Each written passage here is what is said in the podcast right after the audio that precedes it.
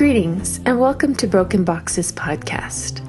I'm very excited to share this episode, which marks nine years of this independently produced archival broadcasting project. One of my dear friends who I work with in the arts, Amaryllis De Jesus Moleski, proposed that she interview me for this anniversary episode to give listeners a deeper look into the intentions of this work, my journey as an artist, and my own reflections on the very ideas I often draw out from those who participate in this project.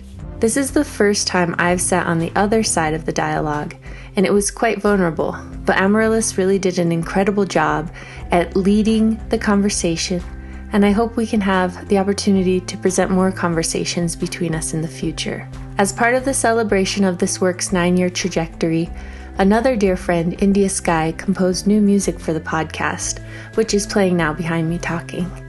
Gratitude to you, India, for this beautiful contribution to the project to carry us into the next year. And gratitude to you, Amaryllis, for making space for me to share a bit more about my work. Following this conversation is an excerpt from a DJ mix I created for a recent tour. To start us out, I want to share a bit on the philosophy of my own practice.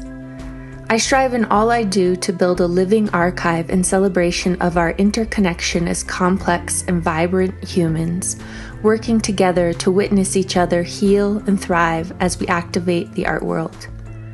I am inspired to create work and amplify artist stories which center intersection and complexity within the human experience.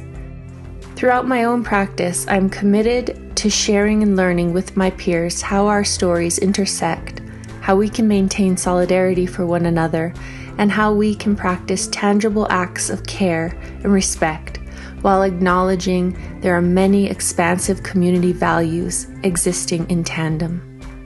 Echoing these notions of care, recurring host Cannupa Hanska Luger will now read the Broken Boxes podcast intention setting and share brief bios regarding myself and Amaryllis to introduce our conversation.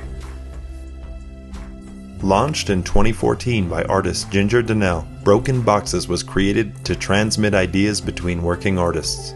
The project shares the lived experiences and world building strategies of contemporary artists in order to archive collective strength while considering how art and imagining may unbind us from collective social trauma. This long form interview podcast reflects the vulnerability and strength of the artist while acknowledging the many variations of an artist's practiced values, including those of activist, advocate, disruptor, or culture activator. Broken Boxes maintains that complexity is resilience.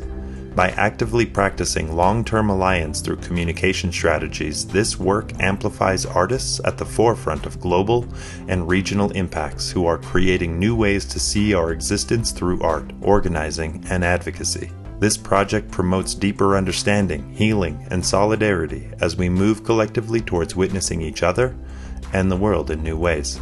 Broken Box's creator and artist Ginger Dunnill centers human complexity and intersection through sound composition, performance, broadcasting, and advocacy driven communication efforts in order to create a living archive of solidarity.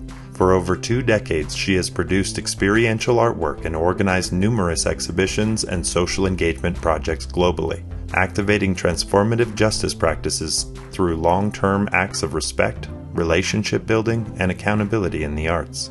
As a practicing artist, Ginger has exhibited internationally at institutions such as the Whitney Museum of American Art, Smack Mellon, Washington Project for the Arts, and Io Deposito in Italy, among others. She is currently touring as a DJ and continues to produce large scale projects in collaboration with other artists.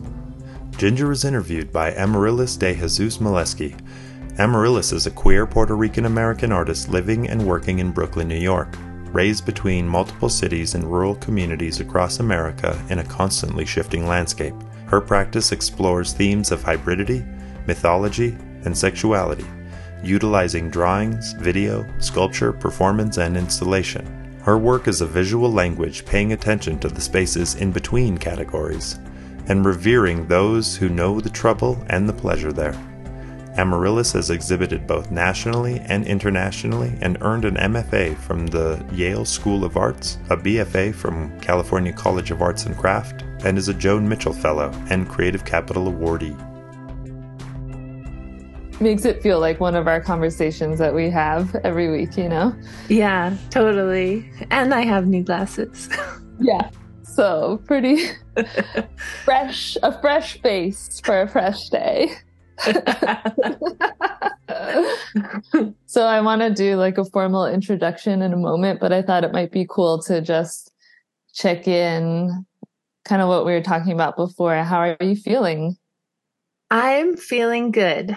I must admit, I'm feeling a bit vulnerable about being interviewed because I always position myself in the background in like when you're a DJ, you know, you people might think DJs are super social, but like you're like behind like a literal table, like you have separation mm-hmm. from audience. You know, broadcasting is very protected because you don't have a face, you're just a voice and you can like transmit complicated ideas.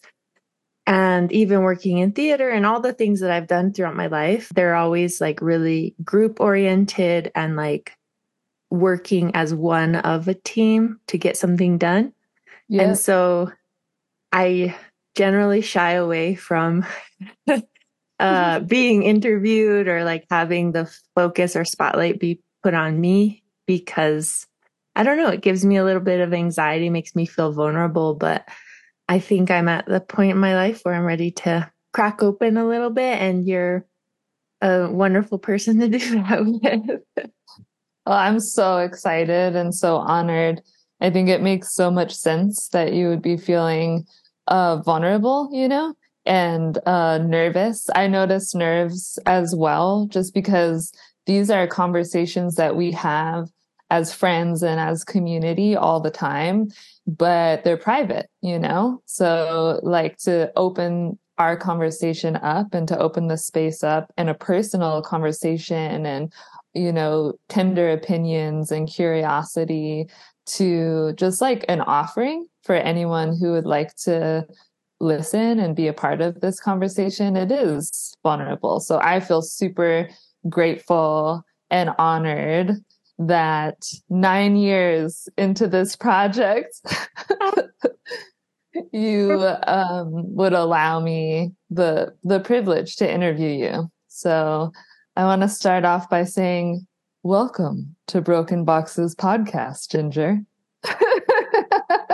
Thank you so much for having me, Amaryllis. this is the show that you created, that you produce, and that you host. So I'm your host today, Amaryllis. Yay! and we mentioned it um, uh, just a second ago, but I really want to highlight February 2023 was a very, very monumental month in that this is the nine year anniversary of Broken Boxes podcast, a labor of love uh, from you to us, your community the podcast where you've been for nine years archiving collective intelligence and wisdom, uh, collective vulnerability, intimate conversations between artists to talk about different ideas and lived experiences and learned experiences. So if you're new to the party, for anyone who's listening right now, welcome. It's an amazing party. I think about your work. We're going to get into it in a, in a minute as an artist and a DJ and what you're just talking about of like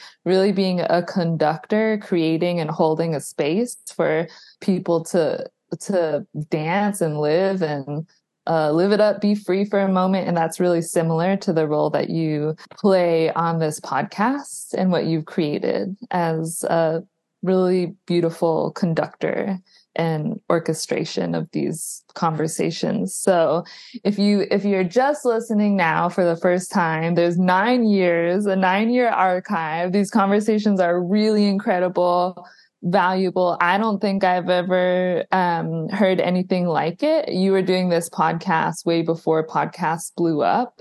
Um, and so it's just so precious, you know? A lot of times as artists, we don't get to necessarily have these conversations. So very, very special. Mm-hmm. And I wanted to start off the same way that you start off, just by asking you if you would introduce yourself in the way that you would like to be introduced. Mm.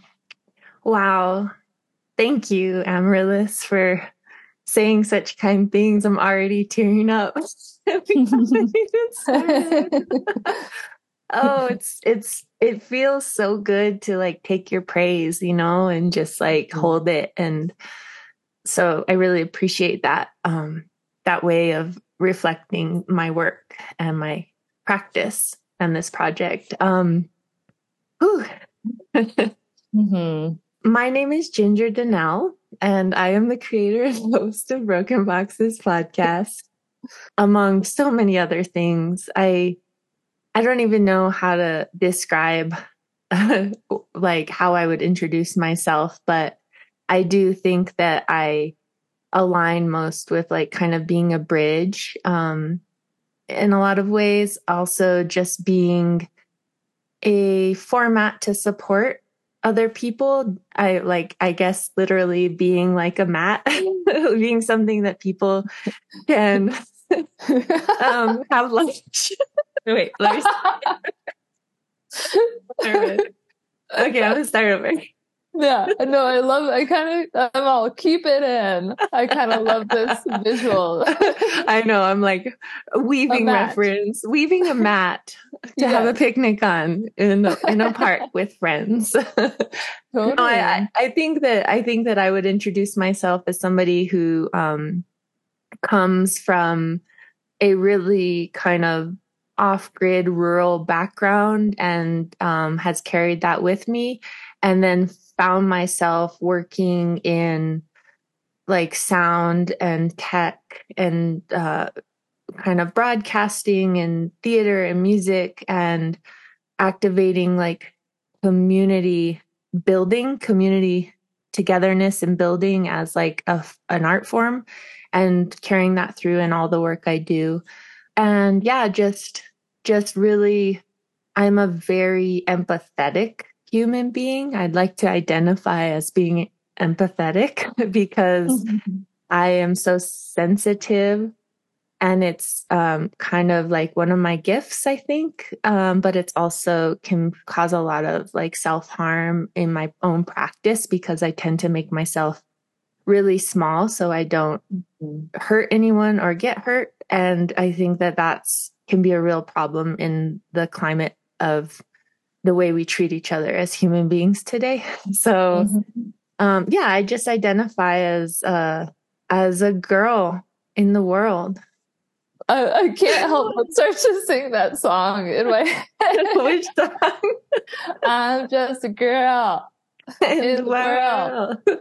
I know, and I really am trying to like be authentic and like talking about how I want to introduce myself as far as like my values as a human being goes, because it's something that we need to like consider more as we are in relationship with each other versus just um, identity as far mm-hmm. as like outward facing identity politics. So yeah, I'm a a tender, kind friend, a mother, a artist, a DJ, an advocate, sometimes a disruptor, um, sometimes a bridge builder, and um, definitely a content producer. Mm-hmm. Knowing you for even longer than the lifespan as of this podcast, just as your friend, I can really say that's all accurate. You know, that's all really true. And a lot of those words that you use to describe yourself I would think of as liminal words, as like occupying spaces um, that are in between the things that we can really grasp as concrete, concrete concepts or ideas. And one of the things that you assert and maintain through this work is the idea that complexity is resilience, which I think is so beautiful. I would even say, like you mentioned, being a disruptor, that um, complexity can also be defiance right now. Mm. And it's resonates with me so much. And it's rare that I think we get to have spaces like this where we can get into the nuance and the complexity of uh, who we are in the world, but then also the work that we do. So I was just wondering if you could expand on that a little bit more um, in terms of you and your work and this space and concept that you're really creating that complexity is resilience. Mm. What does that mean to you? Well, I think for me growing up, you know, like I I'm from Maui in Hawaii and it's very um beautiful and there's so much sadness and complex ways of being there. It's kind of like known as a melting pot of cultures, of people. And everybody grew up together, kind of just like in each other's zones, in each other's spaces. There wasn't like a separation, like in school, like in high schools, where less like certain kind of people hang out and other certain kind of people hang out. Like my group of friends, we came from all different cultural backgrounds, um, lived experiences, um, genders, all all of the identifiers that kind of people put themselves in boxes that I'm noticing these days in my um, contemporary lived experience as an artist, like kind of were disrupted in the very nature of the way we existed as community as youngsters on Maui. And um, and I think that because of that way of growing up, I carried that with me into like all the places I had to navigate.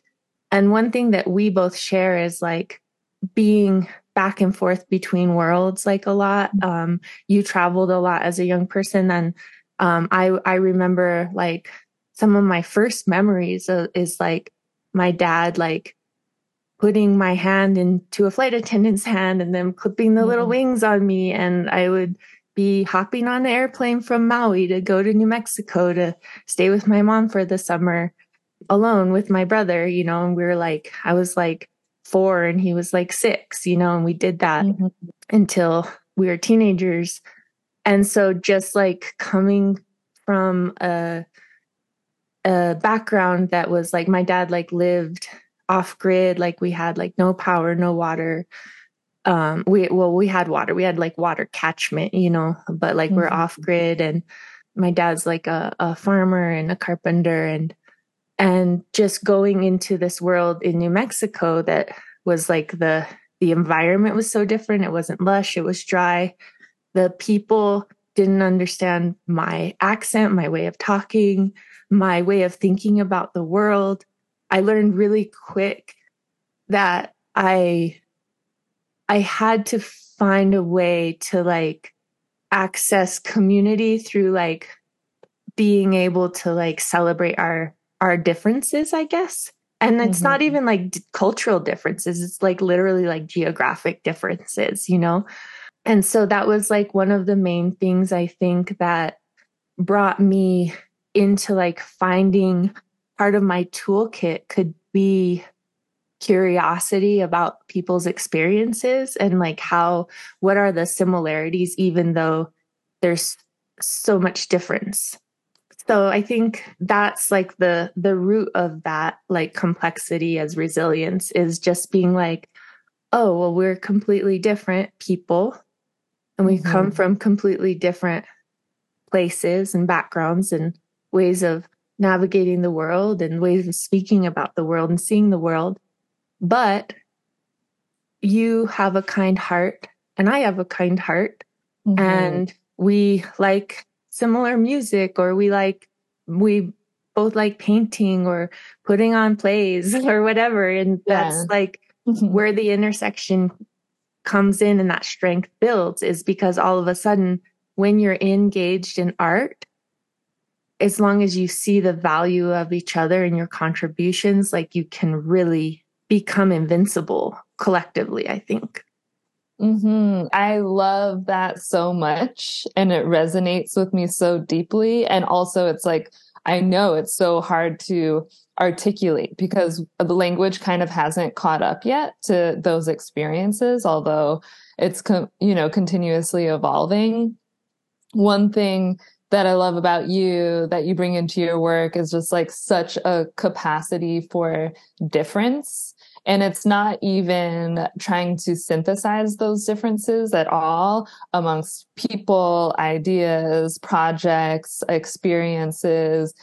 It's about just having space for all of it at once. And from your lived experience and your uh, upbringing, you were kind of forced into that, you know, just by nature of who you are and how you existed and how you occupied like these really almost polar opposite uh, worlds and communities that from age four you're going back and forth.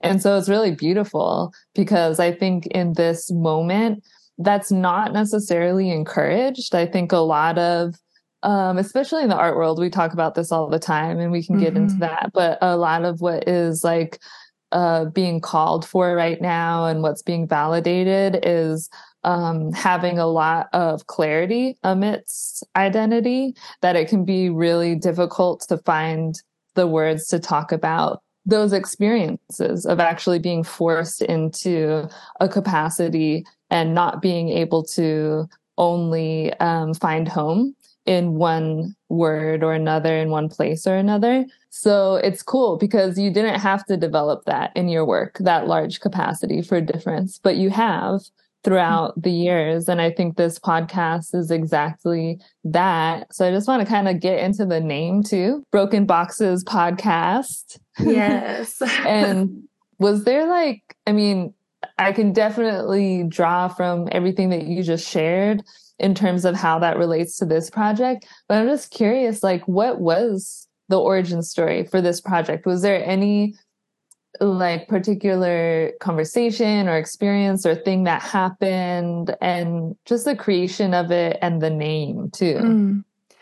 Well, there's like kind of several threads that wove together to to create this platform, I guess. The first one was I am a weird weirdo. I like yes. I like weirdos. I like people who don't fit into a prescription or who always challenge, even if it's unpopular, are always challenging what the masses are digesting, you know. I think that that's so critical, especially as artists that whenever anything becomes over popular, you have to be critical about it and question it even though it might have initially aligned with your values, you know, because you can really um, put yourself in a box or like prescribe yourself a, a value set that is not able to shift. And I think that culture is um, evolutionary. Like culture needs to shift, and we need to like continue to like find new ways to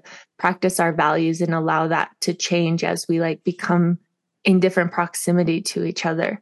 And so when I decided to start this project, I was actually pregnant with my second child. Mm-hmm. And um, I had a two year old son, and I'm an artist. My partner, Cannupa Hanska Luger, he's an artist. And I was feeling really isolated. I was feeling really, I guess, to be completely vulnerable, like left out of the conversation. You know, he was traveling a lot. He was hanging out with artists. He was like in the circuit of gaining momentum with his career. And I was so excited about that.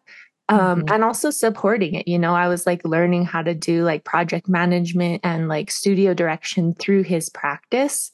But mm-hmm. I was mm-hmm. like, where is my own space and my own voice? Like, where am I? I'm, I'm proud to be a mother, but I feel there's like a stagnant part of me that needs to be expressed and like filtered filtered out into the world or like reflected back or something so i i remember like walking in the dog park with my 2-year-old son and i have this huge belly and i'm in santa fe and it's winter and i'm not super good with winter because coming from mm-hmm. hawaii i get like kind of depressed in the winter and so i really yeah. have to like check myself so I was just like so uncomfortable and pregnant and had snow boots on and my little two year old's running around and and I was like, I just need I just want to like talk to some homies. Like and I was yeah. like, I wonder who else is feeling this, you know? I wonder who else maybe doesn't have the exact circumstance as me, but like might be living rurally or like going through an experience that makes them feel some type of isolation. And I was like, we just need to have some like art conversations, you know? And Yeah. the and I was like, oh my God, like I'll start a podcast. I'll I'll figure out how to do it because I have microphones. I'm like a a sound person and I've had a radio show before. Like like you said, podcasts. I think there was like This American Life and like The Moth, and there was Right. like probably like 12 podcasts that were really popular at the time. And and so I was just like, I'll figure out how to do it. So I um, Googled it and I found out that you could like make a Squarespace account and like link it directly to a podcast, which you still can do. And it's very affordable. Like you don't need much to start it these days. Back then it took a little more time, but um I called it art beat conversation, like ABCs of art making, like and Mhm. the tagline was kind of like what makes the human makes the art. So it was like a play on words.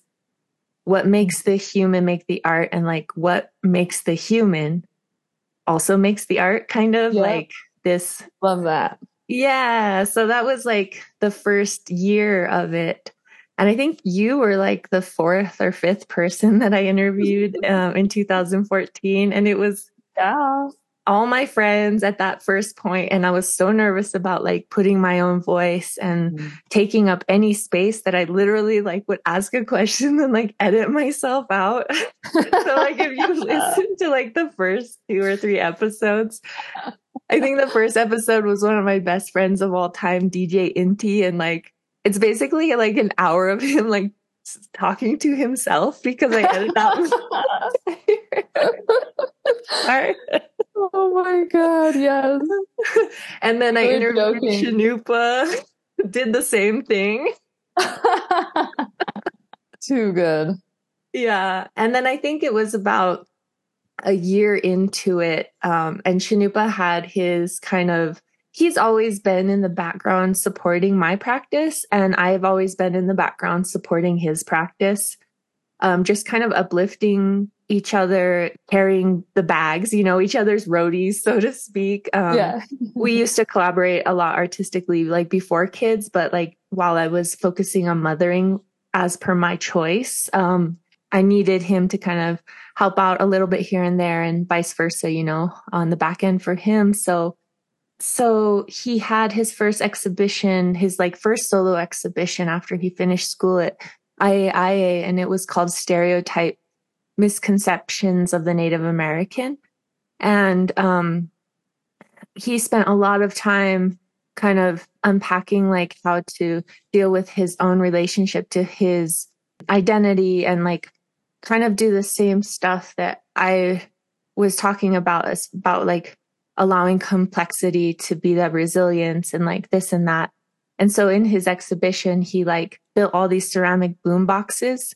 And then in a performance in the middle of the exhibition, he uh, let go of them. He like smashed them basically on like a rock and then put all the remnants up in the museum to display as kind of like taking back the power of like the stereotypes that people place upon you.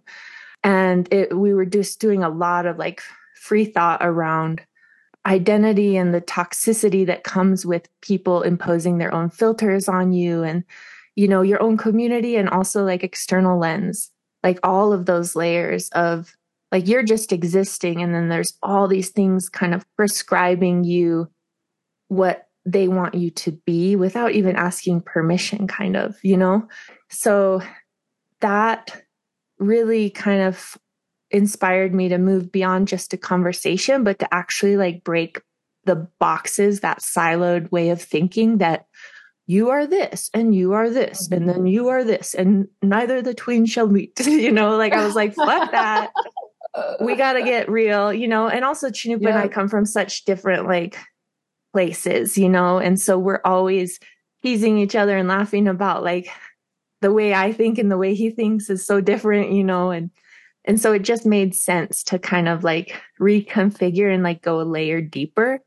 And that also makes me think about um culture is evolutionary you know like mm-hmm. any project you start if you do it more than a few years like there needs to be like revision in your intention and language and accountability to the communities that you're engaging with. And so I just felt like Broken Boxes was a, a nice step forward. And it was inspired through the conversations I'd had with Cannupa, through my own community conversations with folks like you who are living in between worlds, you know, so often. Mm-hmm. Long answer.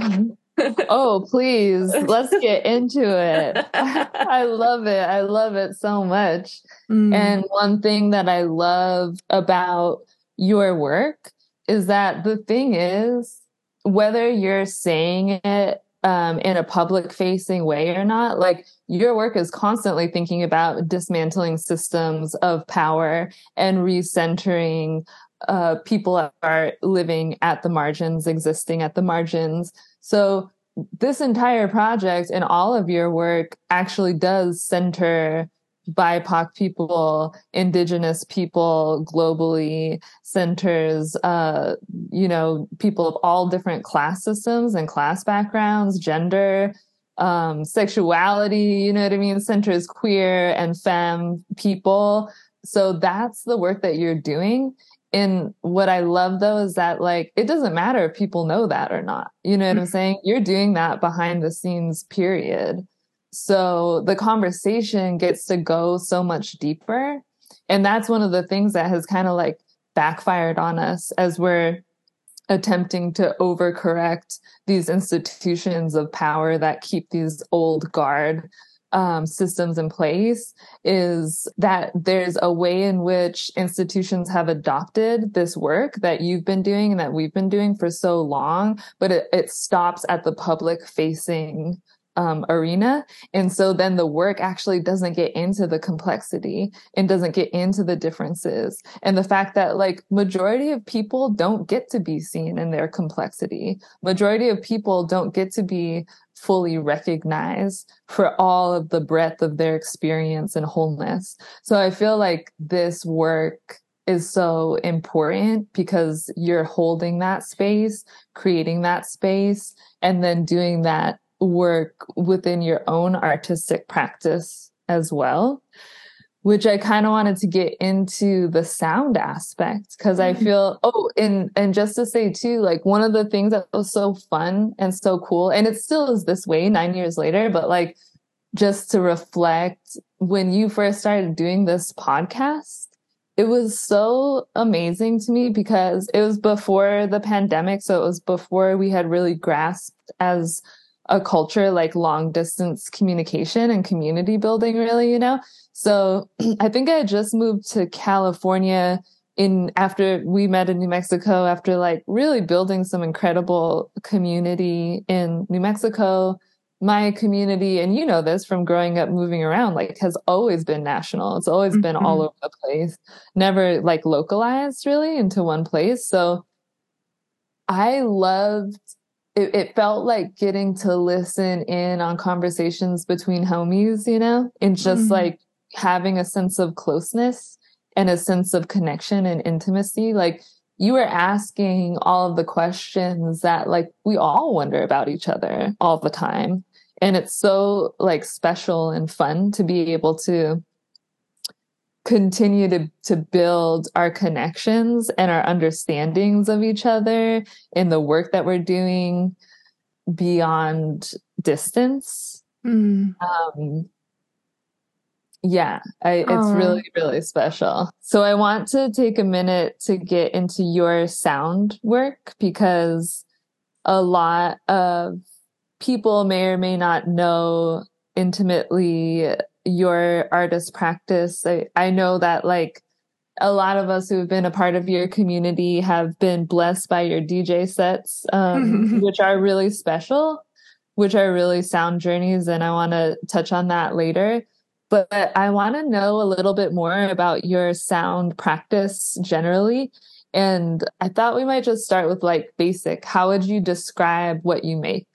Mm, I would say it's kind of experiential. I don't know. I'm just trying to think back when I first like fell in love with sound. And I think it was like out in Mokupapa Valley where I grew up because it's like on this windswept bluff and it's so fucking windy. Like mm-hmm. I remember my dad got this hammock like hand me down, you know those like um woven hammocks that have like the two wood yeah. um wood planks so it's like it's kind of held out. He mm-hmm. put he put it up outside of the house and the wind was so strong that it would just like blow it sideways and I would just like go to the we shopped at Goodwill and stuff when I was little. So like I would always get like old prom dresses. Yes. Oh my god. I'm just like photos. telling the beginnings the beginnings of my career. so I'm Starts like seven years old. Hammock, some wind, and a prom dress. exactly. And I was left alone a lot, you know, like we didn't mm-hmm. have electricity, um, or very minimal, you know, solar voltaic back in the day, solar voltaic. So it was like literally like lights out when the sun goes down. Um, but yeah, so I would like put on these Goodwill prom dresses. I had like a few of them and the mm-hmm. wind would be blowing like 60 miles an hour. Like that's how it just was out there and I would just like pretend like I was like caught in a spider web, like on the on the hammock, like save me. And my dog would come up and like try to like get me out, like grab my dress. But the wind, that that sound, like everything goes away, and you're like you're you can become transported into another reality through sound.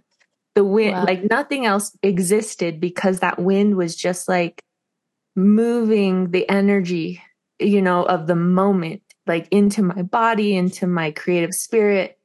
And I always think about that. Like whenever I'm making sound, I'm like, does this mm-hmm. transport me? Is this mm-hmm. able to transport me, you know? And so when I, um, when I, there's so many stories to like figure out how I got to that moment, but like, how do I got to the moment of making sound? myself. But I, um, along my journey, I, I found my way to Santa Barbara, to California, because my god family lives there. Um, and so I, I started going to college out there. My god family's from Mexico. Um, and I m- moved into like a trailer behind their house when I was like, um, 18, because I was just having a really hard time in my life. Um, and they took me in and they were like, go to community college here. You can stay here for free as long as you like do chores, you know, basically yeah. like get a job. So I met some homies out there who were into sound. I met Inti, who's like one of my best friends, and he was really into like Lee Scratch Perry and like dub music and like really weird disco. And um his his mom, who's from Peru, and his dad collected records so we always would he would always show us the records and he worked at a record store so i just started expanding what sound even meant through being involved in that community and then i met a bunch of like djs out there who are like um just super record nerds and had like two turntables and like an old a Vestax mixer in the living room of one of the homies' houses. They were all skateboarders, and I was kind of like a butchy, a butchy young gal, you know. Yeah. Like I wore like skater pants and like, uh, yeah, I just liked to um, dismiss my femme side for a while, I guess.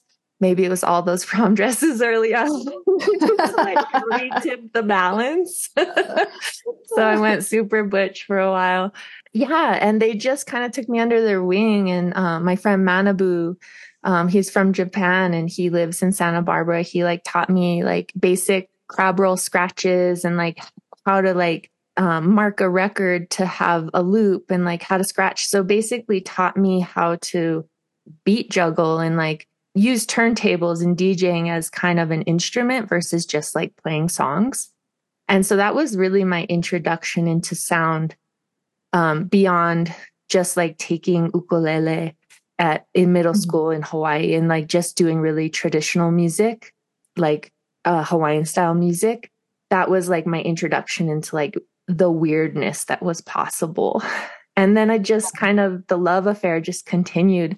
I started collecting records when I was 19 And I, yeah, now I have way too many thousands and thousands of records that I have carried with me across the nation. Um, so amazing. Yeah. And then just like, I think that tact, that like experiential way that wind can transform environment as I got um, more and more into making art and like, like finding out about like the art world and moving into experiencing theater through going to college in um, San Francisco in the Bay Area.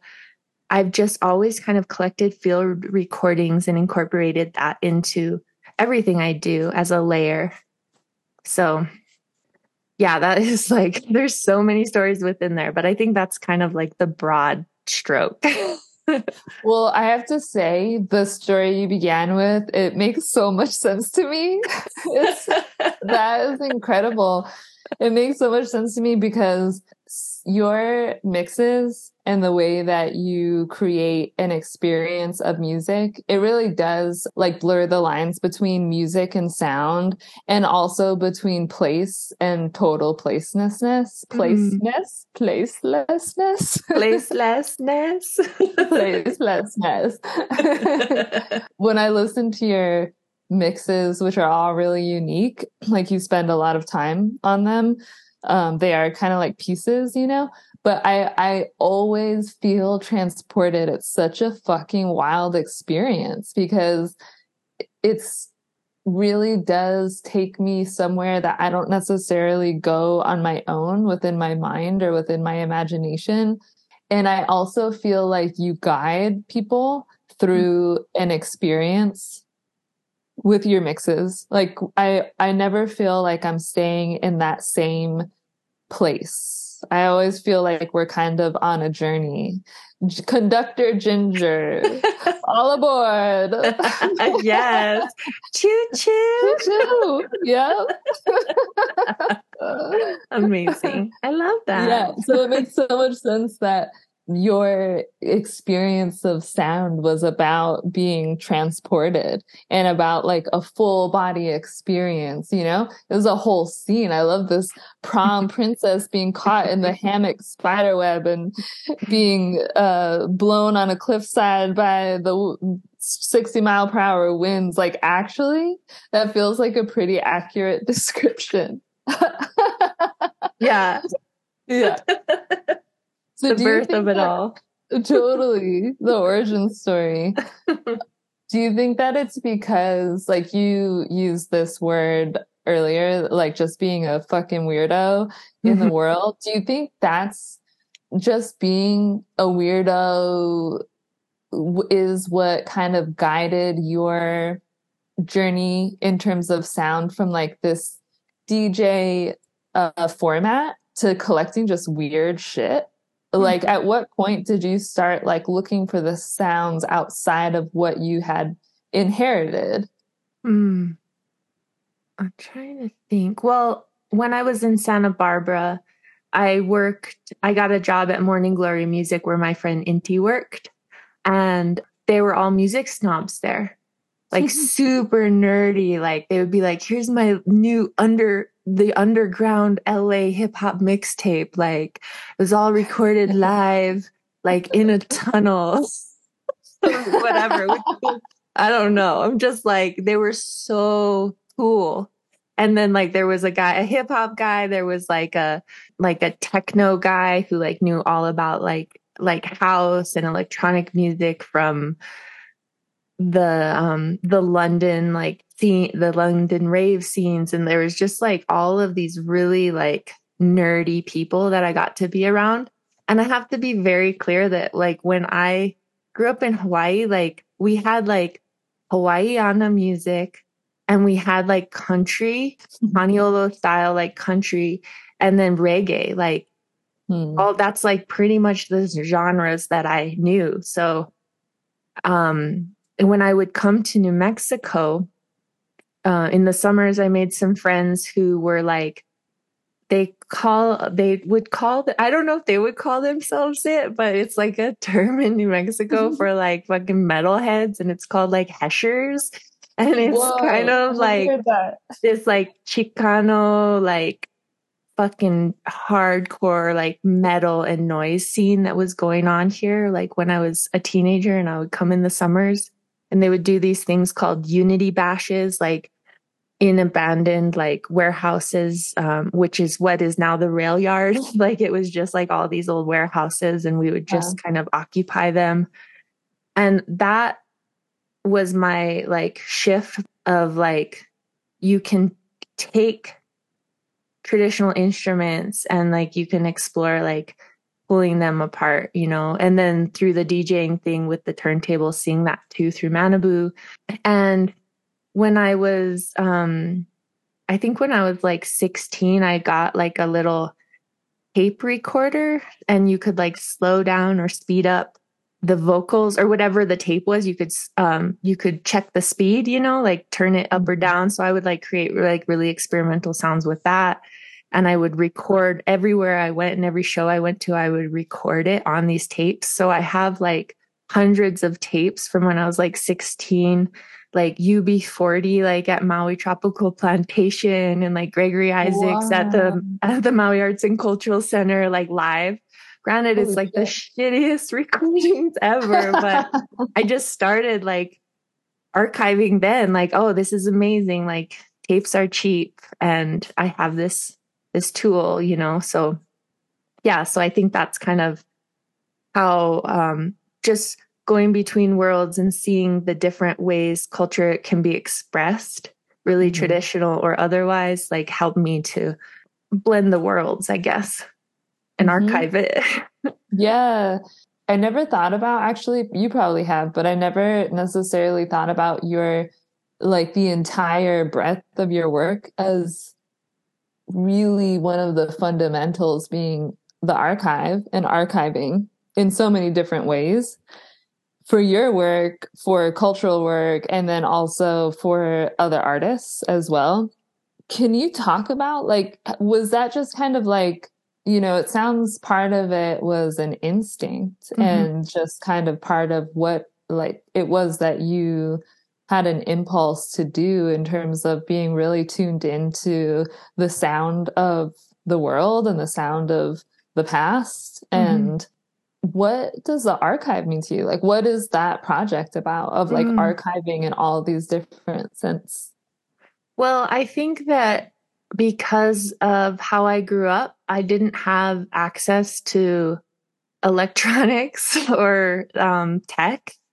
And so it was like really exciting to both me and my brother, like when we finally gained access to it respectively.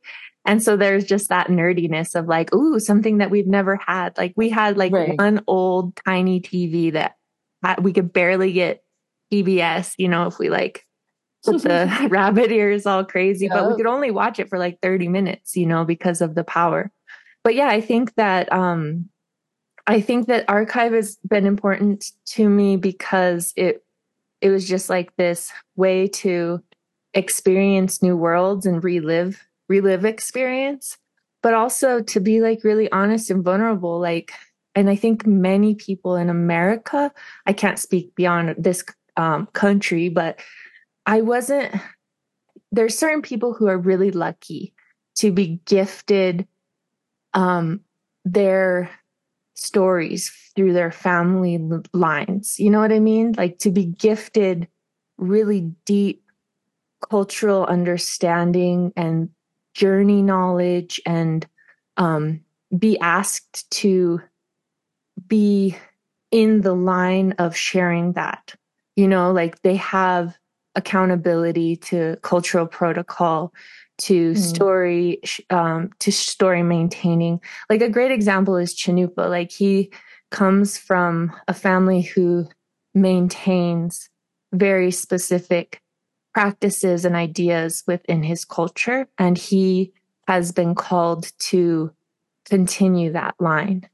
Um, that is not the case for me and i don't think that's the case for a lot of people. And so I think like in all honesty, I think for me, like archiving like my contemporary experience in the world around me, all the facets is a way for me to like develop a sense of like belonging to a long a thing that exists longer and beyond my mm. life and to tie to tie me into um to a, a, a support community support you know? Like i have an incredible community in hawaii an incredible family and i i don't want to like be disrespectful at all. Like i'm not trying to say like that's that they're not like super tapped in and like doing the good work but it's not ever been there's a lot of shame and a lot of um, secrets and a lot of cutting of cords that happen in uh, many people in america who have like mashups happen yeah. in their in their heritage or in their ancestry and that can yeah. even be between nas- like nationally or culturally or even like gender um all those things can create ostracizing a generation from the larger community and then the generations that follow like get fucked up you know and have yeah. to like go through a lot of repair and reconciliation and um shame and all that is like it's so hard to even talk about but i've just kind of since I was very young, resigned to being like, that's not my work. Like, I'm going to world build some, maybe it's part of like the sci fi nerd in me uh, or something. like, I'm like, I'm going to like build with people who hold like minded values and respect and honor wherever they sit within their communities, culturally, nationally, but also like not not let that affect how we can be in relationship. And so mm-hmm. the archive that I've always kind of created, I think reflects and mirrors that community building for for survival and for thriving and for um, finding empowerment. You know. Yep, absolutely.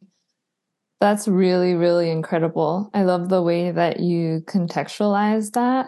You know, especially just in the conversation that we were having earlier, that sometimes within our all of our nuances and our wholeness when there's a call and when we need to centralize, uh, uh, centralize one aspect of our identity uh, or of our experience there's something about that and i think it's like just the language the culture hasn't caught up but there's something about that that happens to so many people where that suddenly like renders all of these other pieces illegible and it becomes like really really important to like stasis suddenly becomes like this goal you know something that people are working toward towards which is pretty intense and the work that you're doing with sound it makes so much sense that you would contextualize it within everything that you're just talking about because sound by its nature it is fluid. It's constantly changing. It's mm-hmm. not something that can ever be fi- fixed ever you know?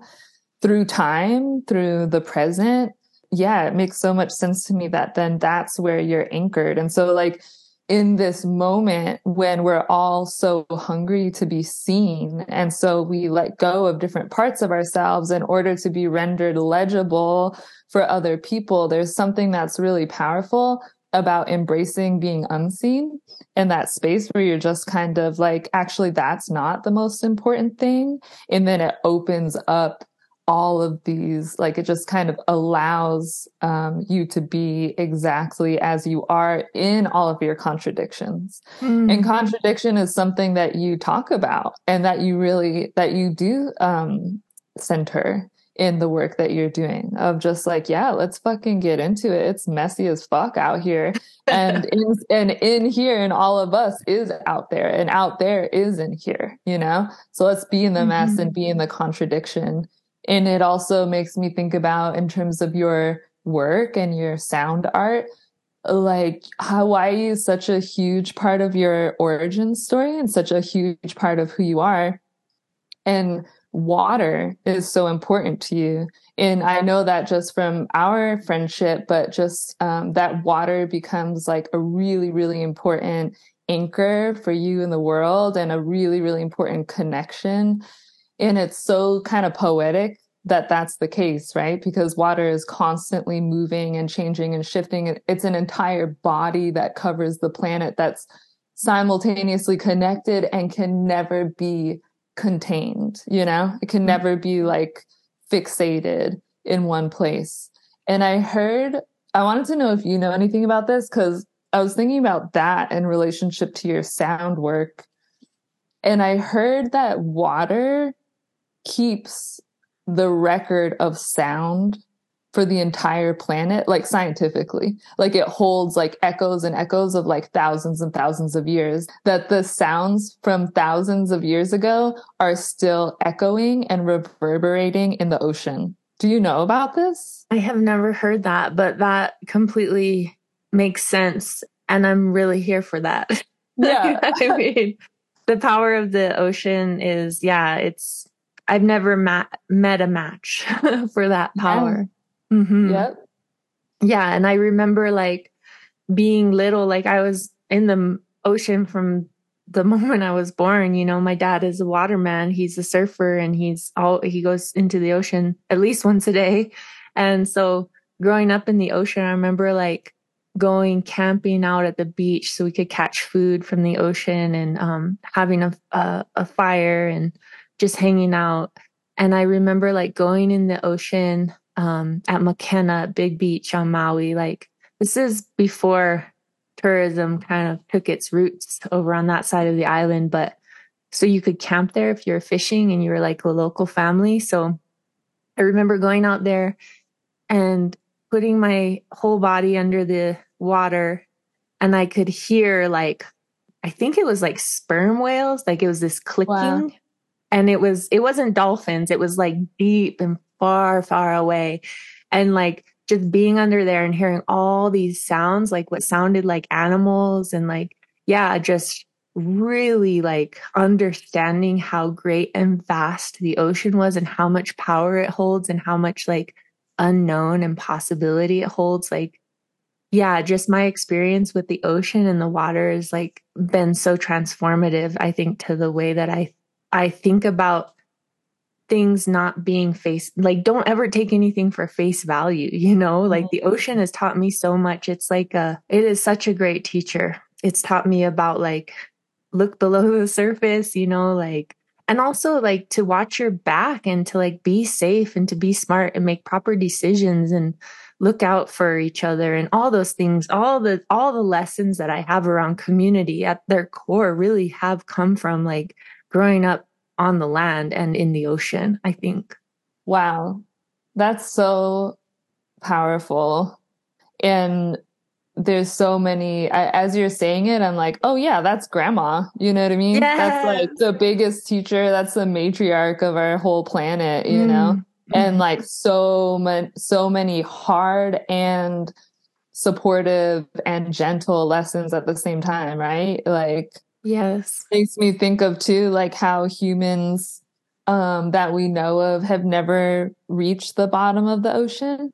Like when you're talking about total unknown and mystery, that of all the things that have been excavated and known and recorded about the history of the planet, that's one that isn't. That there's like no, at least right now in this day and age, like there's no data you know? Mm-hmm. there's no collection. There's some place on, on at the bottom of the ocean where it's like untouched by human beings you know?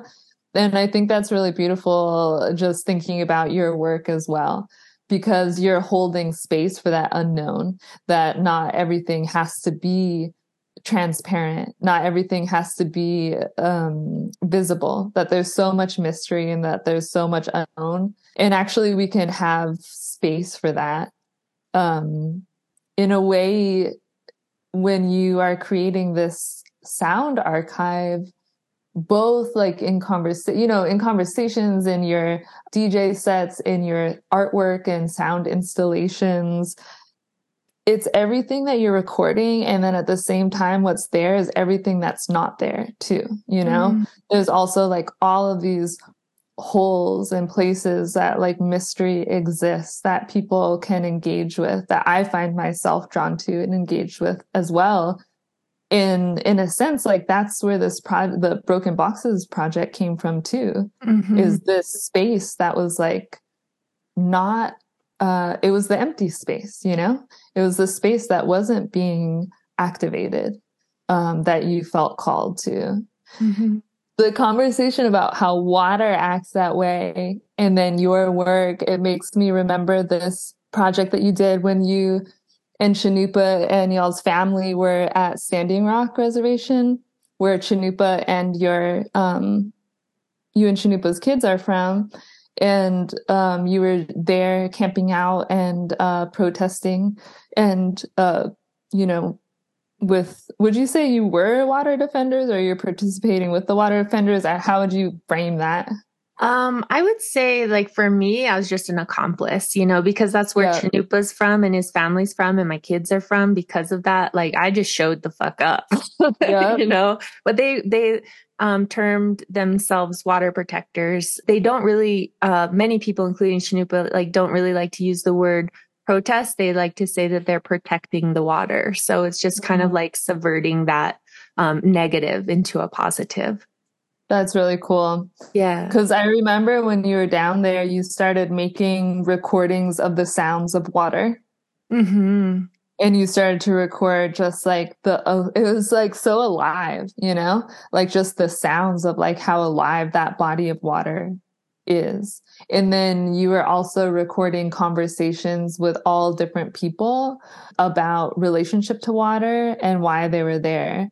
Mm-hmm. Is there anything that you want to like share about that project or the continuation of that or the origin of that even? Yeah, I think that I just I I guess it's just compulsive behavior. like wherever I go, I'm just like, oh, it's an opportunity to like yeah. archive something, you know? um so yeah, I just we were there. Um, we went several times to like bring supplies and like to support and do various tasks um, for people on site. And um, yeah, we were there, and it was like the end of summer, and it was just a really beautiful time to be at the camps. So the Missouri River cut between the kind of two camp spaces. One was kind of being termed as sacred stone, and one was kind of being termed as um, Oceti Sakowin. And so I took an afternoon while Cannupa was like um, chopping wood or doing something, and the boys were kicking it with him to just kind of cruise around. And I had my little handheld recorder and just meet folks and ask them about what they were up to there. And yeah, it was beautiful. Like there was a whole like community from Hawaii that was there. There was like people from other parts of the world that were there. Of course, many, many Native American nations were there, like together in solidarity, like holding this really valuable space um, to protect the water, you know? And yeah, it was just, it was such an impactful time for our family. And I think that there's ripples of how important that time was and that we're going to continue to see the impact of that time of like the whole country and world mobilizing to like stand up for the earth and for water you know to our family. Like of course that place is very sacred to Cannupa and so we um, wanted to participate and be active you know but also beyond that just what it means about that solidarity that community building despite differences that um, coming together to um, recognize our one true mother like the earth and like the the needs that the earth has you know? So yeah just uh, record i recorded one podcast and before we were able to go up there like when shit first started going down and it was just like um youth and women who were like kind of holding the front line up there i wanted to do something to help so bad, but we were broke and didn't have money, you know? So I, this is so nerdy, but I, mm-hmm. I was like, how can I, who people who don't have Facebook, because Facebook Live just started like that year mm-hmm. and it mm-hmm. was a super impactful tool on making that Standing Rock water protection action like glo- a global consciousness. Um, so I, I recorded Facebook live feeds from the front lines through like my recorder just plugged into my computer and then i re transmitted them and rebroadcast i like strung them together i didn't say anything i just strung them together and rebroadcast it saying like this is what date it is up at Standing Rock. So people mm-hmm. didn't have Facebook Live or those Facebook Lives don't always save after, you know. They could hear what was happening and understand what the calls were for the week or this or that or the urgency. Um, so yeah, that was I did I think I did like five or six of those and then I went up and then I went up again and then I went up again. But that was like, I was like, that's the least I could do. it's just rebroadcast through another platform. So yeah, that work was some big heart work, you know, a lot of, a lot of struggle, a lot of sacrifice went into like supporting that uh, movement. But uh, we'd do it again in a heartbeat if we had to, you know?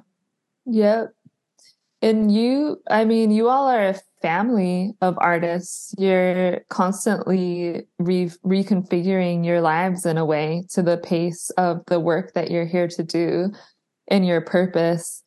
And I have so many questions about that, but I'm just wondering, like, from a personal, from your personal experience as that, as a family of artists, have you ever felt like you had to fight for that? I mean, have you ever had to, for example, go out and get other jobs? You know what I'm saying? Have you ever, just like on a very practical level, mm-hmm. I think too, because like when we have these conversations, something that's been so important to me is that different moments on my artist journey is I'm like really going through it. I'm looking for like, hey, what are the other stories aside from the breakthroughs and the successes, which are really important? They mm-hmm. are. They are valuable stories to share with each other. I really believe in that.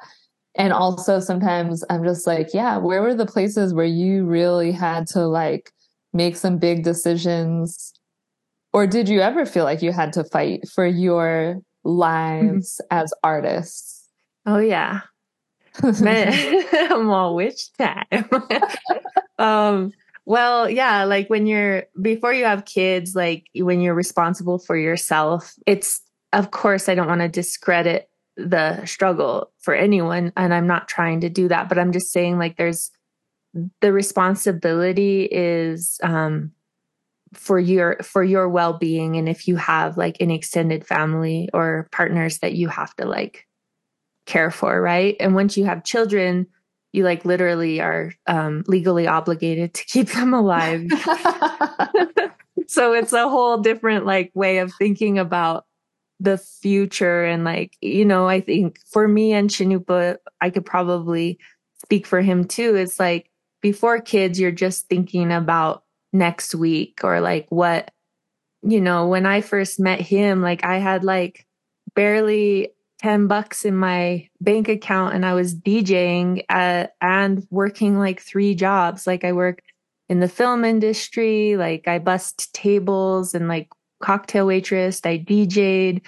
You know, I just did um, any odd end job I could find just to like pay the bills, you know? Um, and he also was doing that. He had little like, this is like in our early 20s, just so for context, you know, and, right. um, you know, he worked, um, odd end jobs. He like did construction and like landscaping and worked at a coffee shop and, sheared sheep or whatever, you know, just like whatever little job could like pay the rent. And he lived in a warehouse with some other artists and, and it wasn't luxurious, you know?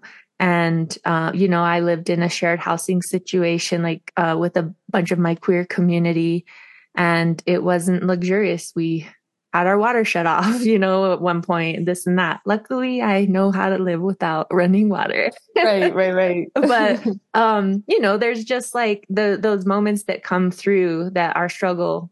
And um when we were together, I think for about like three years, um, one of my dear friends had been uh who I knew from Santa Barbara, whose name will not be mentioned um, he had been working up on a weed farm, growing weed in California, and it was like medical marijuana was legal at that point. So you could like have a plot of land and like with a certain amount of people, you could have like a collective garden and grow weed.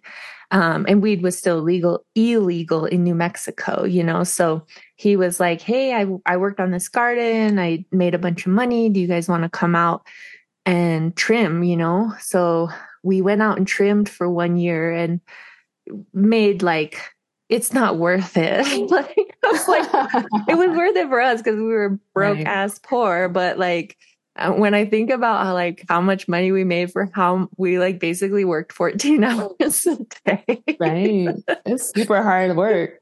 Yeah. So we did that for a year. And then the next year he was like, Hey, I'm moving to another garden. And that garden you trimmed on is um, needing like garden people, like people to like grow the weed basically. And he knew that I, my dad is a farmer and I come from um, that background. So he was like, do you and Cannupa want to do it? So we basically like put our tiny amount of belongings in a storage and drove our truck out to California and like literally lived outside in the dirt with no electricity and no running water for nine months and grew a garden. And talk about risk and paranoia. Like we were up all night with like our little pellet gun and like there was like shady ass motherfuckers all over. And it was just like so surreal and scary. And we kind of risked everything at that time because it was it wasn't like the temperature that it is now in America. Like it was still very like uh shady and not legit yeah. in a lot of ways even though it was like a medical marijuana garden there was just like so much weird dark energy around around it in a lot of ways. But we did that. We took that risk because both of us wanted to be artists and wanted to just kind of like have a footing somehow and that opportunity presented itself so we went for it and we we made some money not a lot like when i think about it i'm like wow that really wasn't worth it either but when you have nothing you get to start from there um, start from something you know and um, we just we didn't go on like some Bali vacation or buy a Corvette or do stupid shit. We like literally invested it in a little piece of property, you know, with a a warehouse on it and like remodeled it and like having that security just having to not have to like first of all, we don't live in an urban environment where rent is ridiculous and we have to like go out and eat and pay extreme prices for everything. We l- both love living rurally. We grew up rurally. So just our values, being okay with being poor or like living in a way that might seem quote unquote classes poor, you know? Um, and we love that and we thrive in that environment, like really helped us to be able to take huge risks creatively, be able to be weird and fail and fail again and fail again and you know not get the grant or not get the show or not you know not get this or that and not be like oh my it's over. Like fuck them. Fuck everything. Nobody gets me. Nobody hears me. I'm like nobody's heard us for a long fucking time yeah. but we had the privilege of taking a really big risk and getting a little bit of security to i mean we both are come from poor families you know we both come from the dirt you know? So we were able to take these risks that i think allow us to maybe be presented as being successful but i think that's also that weird identity nodule that like grows on you where it's like mm-hmm. success what does success mean to anybody and like for me success means peace and it means joy mm-hmm. and it means like feeling safe in my home and in my community and not many people have that so i feel very privileged and successful to have that you know mm-hmm. So that's like i'm not i'm not saying like this is what you do grow grow weed but i'm just saying like I'm just saying, like, the if an opportunity to take a risk or think outside the box of like what Western society has like prescribed for you as like the road to success, like take the leap, especially if you're younger, because if, you fail when you're younger before you have family or responsibilities in that way, you can bounce back and always like pivot, you know? But if you never take that leap, you're going to have to sit with regret or remorse or frustration. And like the the weed farm is just like what presented itself in our choose your own adventure. Like everybody's is different, you know, like everybody has their own version of that that presents itself. And do you go left or do you go right, you know? Mm-hmm.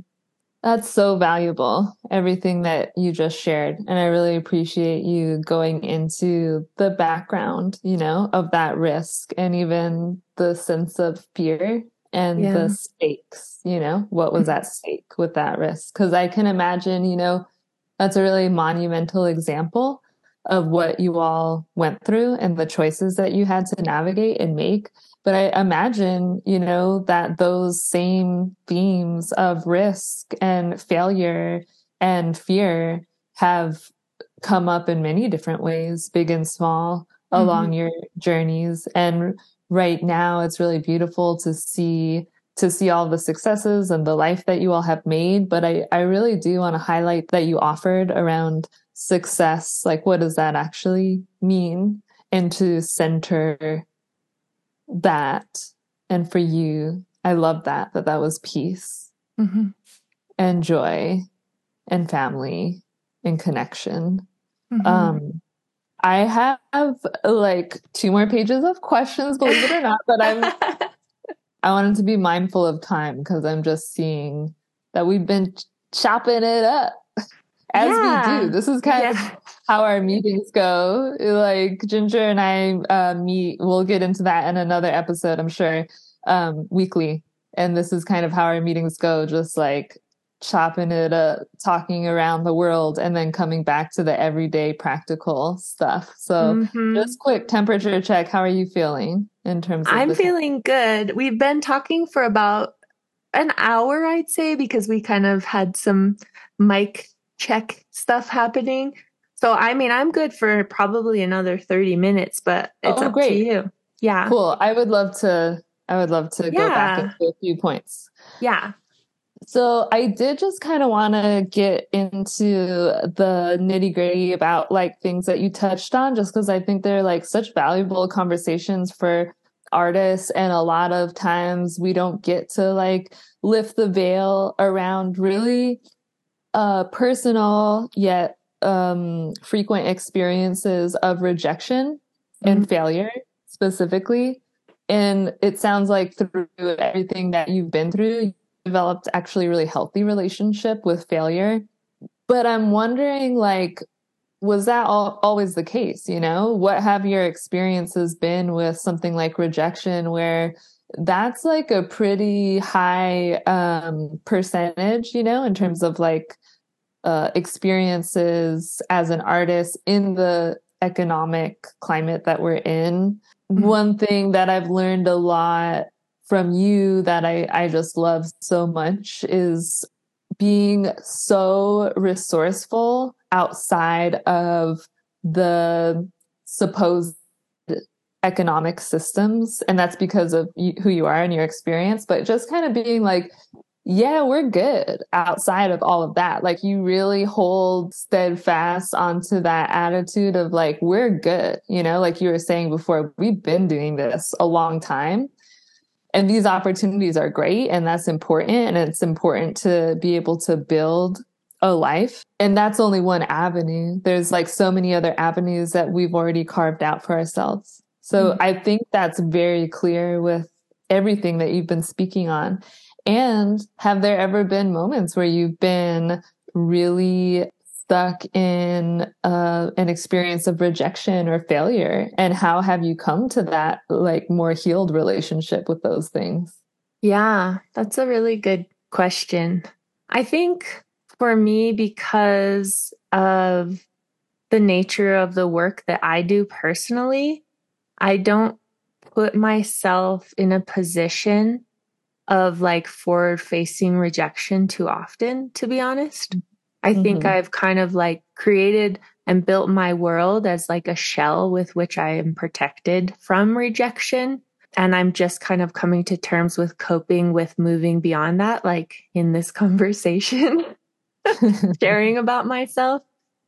But I also, yeah. I think for me, like beyond rejection, like in the art world and all of that, um, for me personally, I think my greatest fear is rejection from my community because of all of the just all the stuff we've been talking about because of like that's like really what brings me joy and peace and that's what makes me feel whole is to be able to be a part of something greater than myself and be supportive and like build with with other people.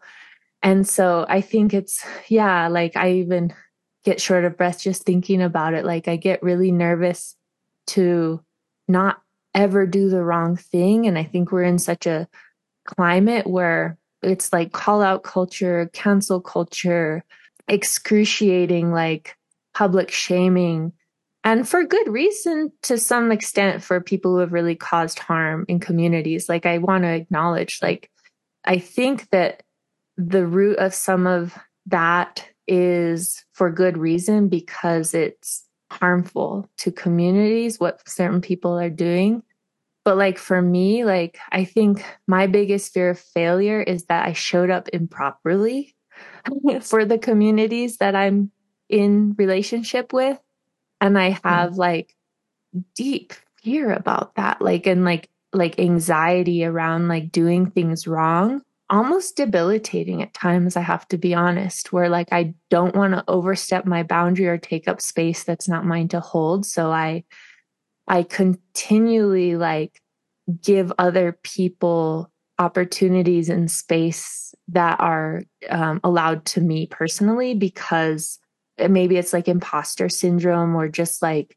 that empathetic part of me, right? Somebody else deserves it more than I do. So I can get the next, I can get the next opportunity, like that kind of thing. I, I would say like, I don't know if that's like, like a reflection of failure that I've had to go, go through, but that's definitely something that I reckon with that perhaps uh, like other people who identify as artists are reckoning with when to take an opportunity and when not to because of like who you are or who you've been filtered through other people to be and those perceived notions of identity.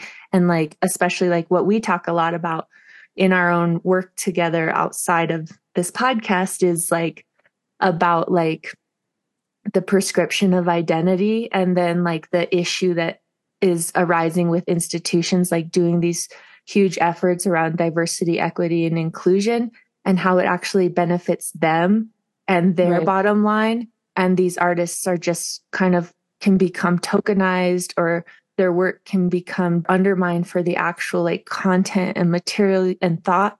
It's just about getting that box checked, right, for their DEI effort.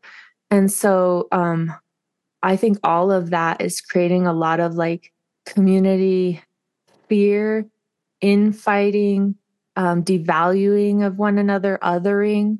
And yeah, it brings me a lot of anxiety as somebody who's creating content that I don't do anything wrong, that I know my place, that I shut up and sit down when I need to and speak up when I need yeah. to. And yeah, maybe that's like me dealing with failure or figuring out how to navigate um, the the world that we find ourselves in today and to be as authentic as I can while like being as complex as I can.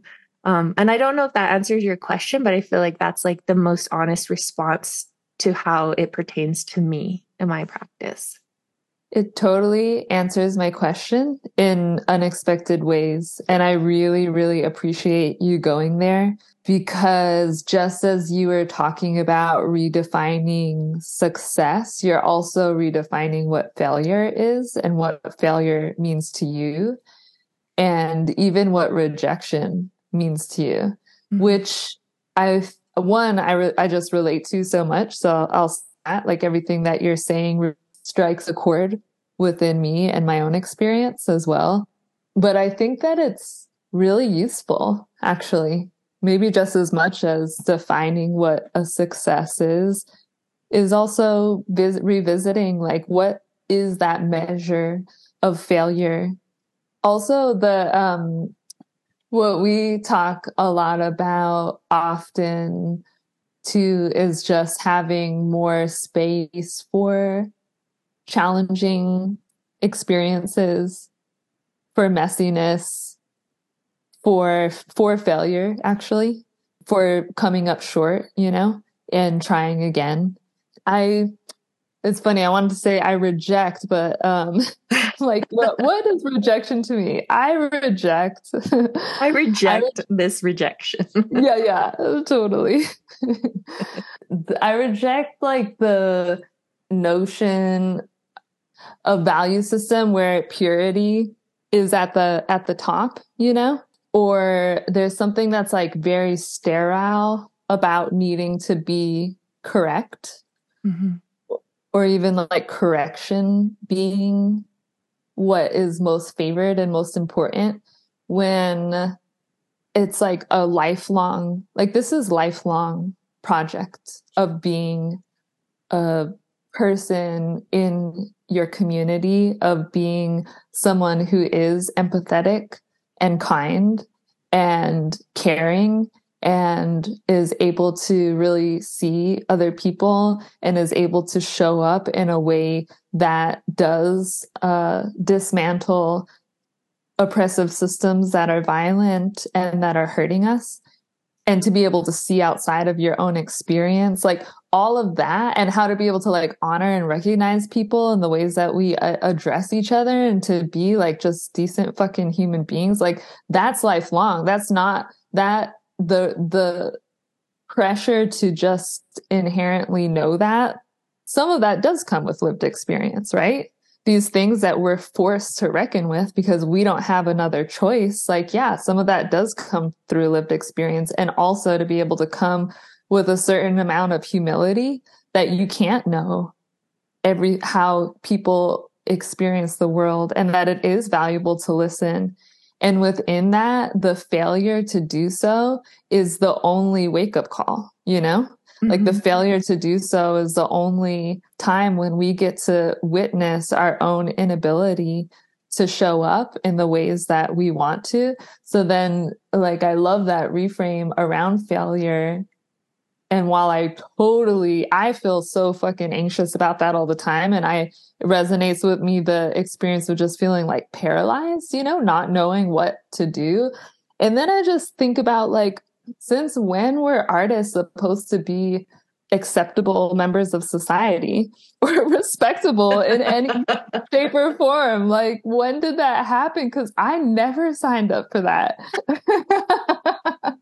I never signed up for being like a respectable member of society at all. So like, can I build my own capacity for messiness, even if I'm the one that's fucking up? You know what I mean? Mm, yeah. wow.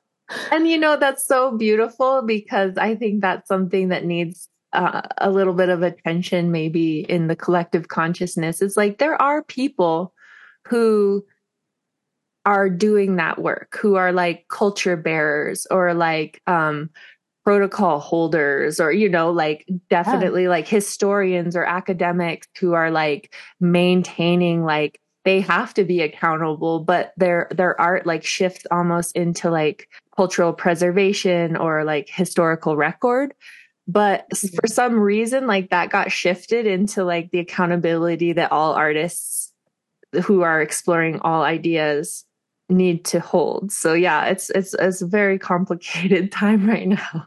yeah, totally.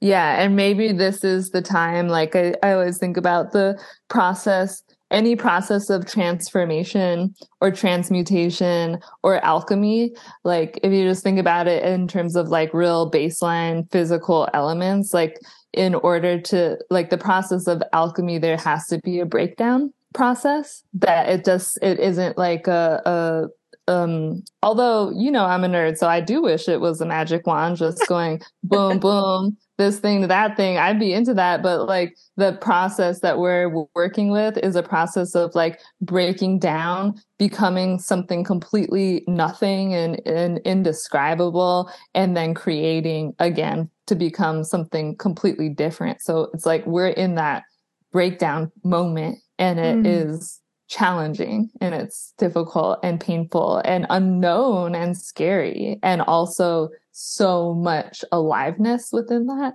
and so necessary.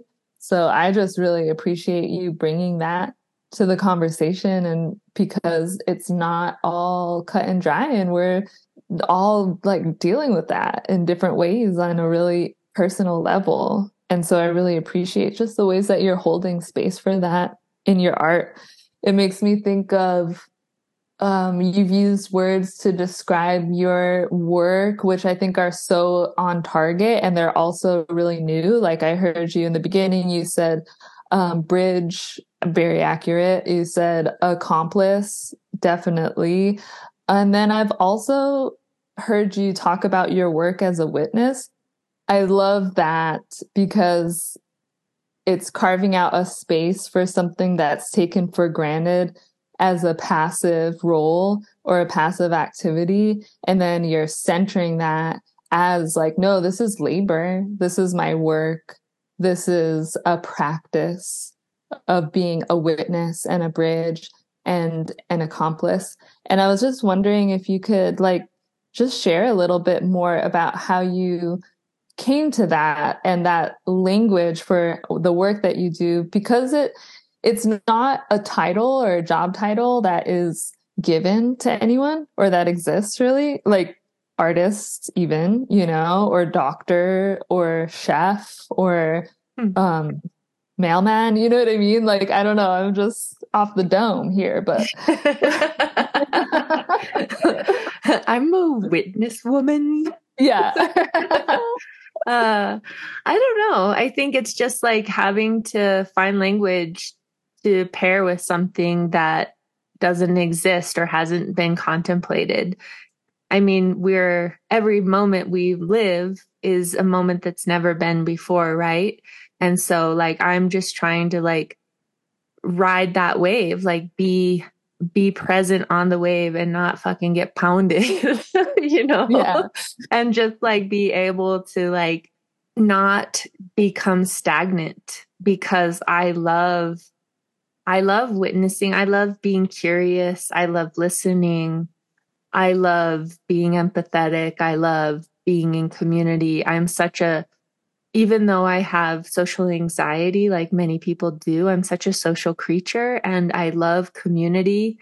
And, you know, sometimes community can harm one another and sometimes you have to let go of certain aspects of what you thought was good for you, you know, and we all, we all have to go through that. But as long as we can also witness ourselves, you know, and be very mindful of our own wakes and what we're doing and not have it be debilitating, right? So I think it also ties into that um reject that rejection, that fear of rejection, you know, and that failure aspect is like it's exactly like the the mirror of like the work, right? It's like for me, I feel like as an artist for me and i think a lot of artists feel this way is like you're actually in your true creative flow when you feel a bit uncomfortable when you're mm-hmm. like unsure and you like have like almost like a queasy stomach because it's just mm-hmm. like where am i going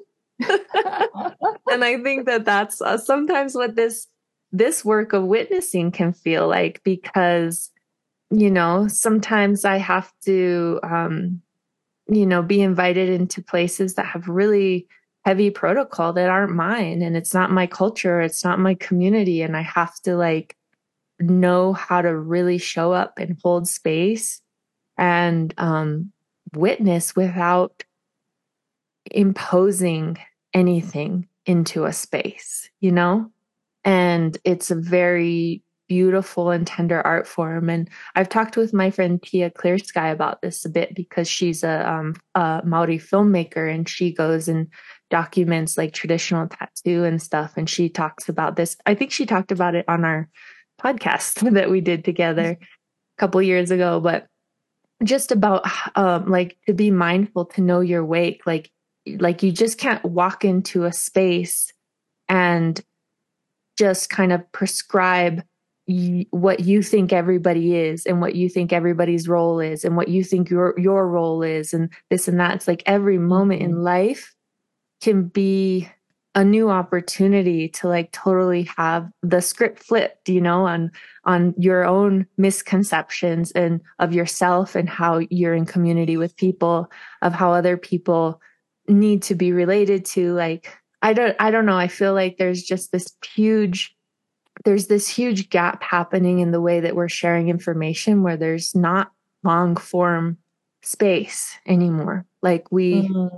We don't have more than a hundred characters or 15 seconds to like express our entire being and then our entire like ancestors being and our entire spirit. And there's just like no room anymore in the way that we're sharing information. And i feel like it's like harming us. And so i feel like i came to being a witness and a bridge builder from such a young age because i felt oftentimes unseen or misunderstood and teased and you know like bullied and uh, harm caused upon me in many ways just because of who people thought I was without knowing my whole story.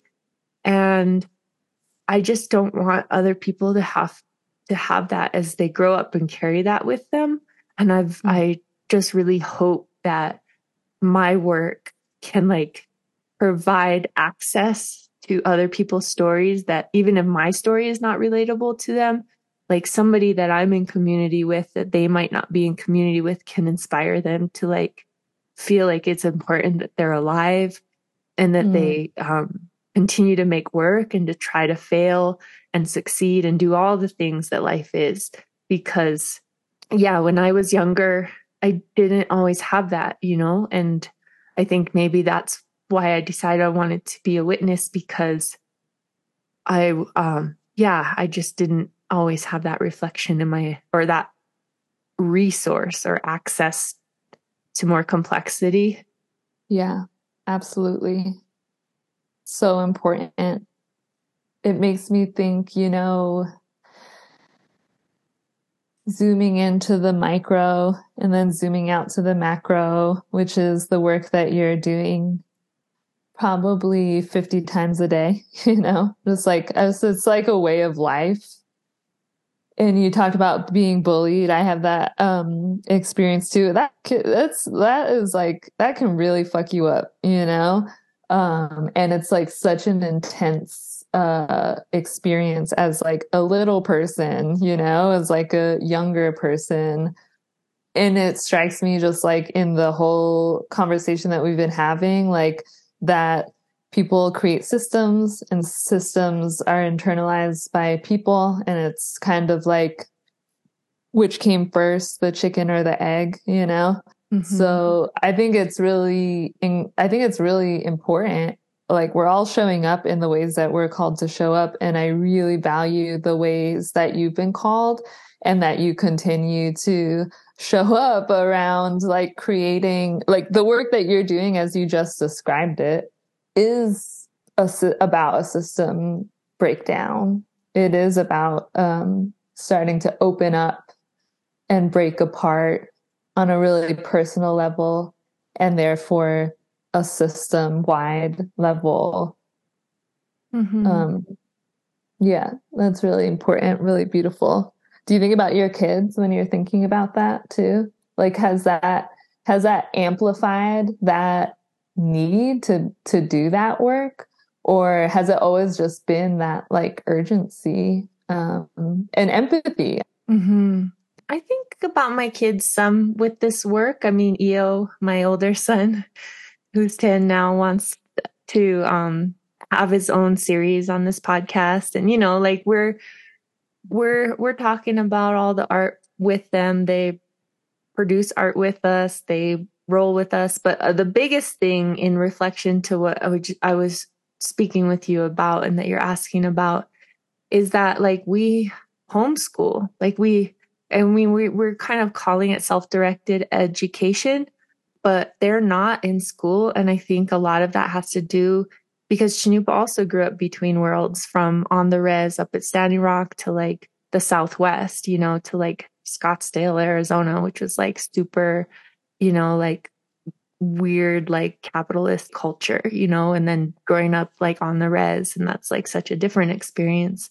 And then me growing up between Hawaii and then coming to New Mexico in the summers like we see how hard it is to bounce in between schools because it's one thing to move in between like geographical locations and have to deal with like the environmental shift but having to deal with like other people's kids who have like fucked up like views of the world or very narrow views of the world like having to like just jump into that is like yeah like that is so that can be so hard on like you said like a little a little mind. And i mean i'm just like remembering one year like my dad had a big project. He builds houses or he doesn't anymore but he used to out there um, a lot in hana and stuff. And he had a big project. So i to spend like half of fifth grade i think it was in new mexico this is just going on a tangent but like I don't know, in Hawaii, there's like a lot of a lot of untended to rage because of um, forced occupation of indigenous lands, you know, and um, it's a it's this melting pot of all these cultures, but these cultures all kind of can rub against each other and get on yeah. each other's nerves and stuff. So yeah, there was like a lot of um, hatred going on in um, in the schools that was really harmful to a lot of community. And i witnessed that. And then i went to had to go to school in new mexico and i witnessed the same thing between the cultures in new mexico. I could see the same kind of like conflict happening i guess in both spaces. All these things rubbing up against each other and then playing out from you can tell from like the dinner table of their parents or grandparents and then they come to school and just like mirror that to each other. Right. And i just remember having an epiphany of like how fucking grossed out i was that like it existed everywhere you know that you couldn't escape like like the toxicity of how we treat each other you know? Right. And like i remember just really making a choice that um that I didn't want to engage with that in my life, you know, just being like, I, I choose not to other people, you know, I choose not to like fucking make people small because it's like, what's the fucking point, you know? Yep. Yeah. Absolutely. That's really important. It, it, it touches on actually like another topic that I wanted to ask you about, which is education. Maybe like zooming out a minute uh, into like arts education because this is a hot topic. I don't know in terms of like the conversations that you've been having. I've heard a little bit um, on on this podcast too, which has been like really wonderful. But this conversation around art and academia, you know, uh, for me and a lot of my artist peers, there was no um, access to the art world really outside of um, entering into academia and it's such a like complicated place and a lot of people i've been having conversations with artists who are sitting with um, who maybe don't have access into the art world also um, and that seems like the only door that's just like propped open maybe you can get in kind of thing you know? And are sitting with the question of like do i need that? Is that the route to go? you know? Mm-hmm. um, because the sacrifice for so many of us is actually really big uh, to go enter into that world. And I know that you have had an education in the arts to a certain point. I did you study in Rome at some point? Is that am I remembering that right? Or do a program I, in Italy? Yeah, I did a study abroad program. It was art and language. Um, I guess it would be considered like my sophomore year of college, I was uh, signed up for community college in California, and they offered these study abroad programs that were quite affordable. So I went and studied art and um, language for like four months in Firenze. Oh. I'm all allora. but again, it's me hustling. Like, what's the cheapest way to like have some experience? You know, like I was like, oh, I'll go through like community and I got like a Pell Grant, which, you know, I think the whole um, experience at that time, which was like um, a long time ago, I was, I think I was like, I turned 21 in Italy. So yeah, I was like 20 when I went over there. Um, I think the whole experience cost about $2,500. Um, wow. to live there and like study and it's probably much different now you know but i went through a yeah. community college like i literally registered for school at that college because i found out that they did this cheap study abroad program hell yeah so just like finding like finding your own path finding your own way you know and yeah it does tie back in from micro to macro because i was just talking about like um, having my kids homeschooled because of yeah. like that pain and othering that um, can stick with you into adulthood. And then I think that that also transmits into like um, the perceptions around like what is expected for success as an artist and just peer review and scrutiny and like um, what is art? Like what is considered art? And like how it can really have long term like harm caused on artists who aren't like really prepared for that type of like critique and the toxicity of the art world and go into like these inst- um, these institutions these schools that um, have these prescriptions for just kind of like pumping out like contemporary art and like mm-hmm. dehumanize uh, the the artists themselves in the process and i know mm-hmm. we've talked about that with even your experience of going to um, higher education you know I I I don't know if it's good or bad because I have several art friends who are quite successful who swear by their education, who swear by it. You know, like Raven Chacon, like in my interview with him in like 2015, I think he that was like one of his points of advice was like go get your education, you know? And then there's other people like Cannupa who just graduated with a bachelor's at IAIA, but like literally did his own thing and like on a back table, you know, because he couldn't, he has like neurodivergence and like couldn't go along with that program, you know, and these are peers activated in the art world together simultaneously, right?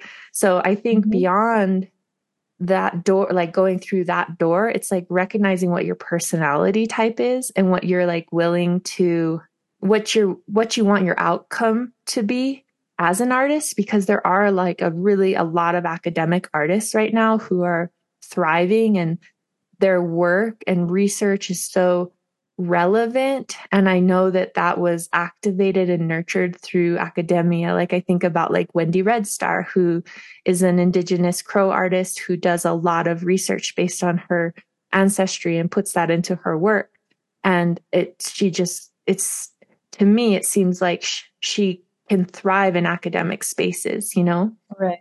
Where there's other artists who I know who are wildly successful, like kind of reject some of those things, you know, in their practice, you know? So there's, I don't know. I just don't think there's a prescription of what's right or wrong. But I do know that when you go to higher education, you get in debt. Yeah. and that puts you in a position of stress. And that right. stress makes it so you can't take risks and be a weirdo. And that is hard for an artist to like have to like make a bottom line when artists need like time to flow and be in another universe creatively, you know? And I think that pressure of student loans can really harm an artist if they aren't careful. That is so real. Really, really valuable pieces of information and advice, you know, just seeing it like retrospectively. Cause when you're in it, making those decisions, it, it's so hard to like be able to step back and really look at a long game, you know, mm-hmm. especially if like you're trained in living moment to moment and just getting from through one thing to another, you know? Mm-hmm. Um, so that's really, really helpful. I, I was wondering, this is like my section of like all the questions I want to ask Ginger, where I don't have very good transitions in between. That's okay. Let's just go for it. I'm here. what is one idea that you're obsessed with right now? My obsession I'm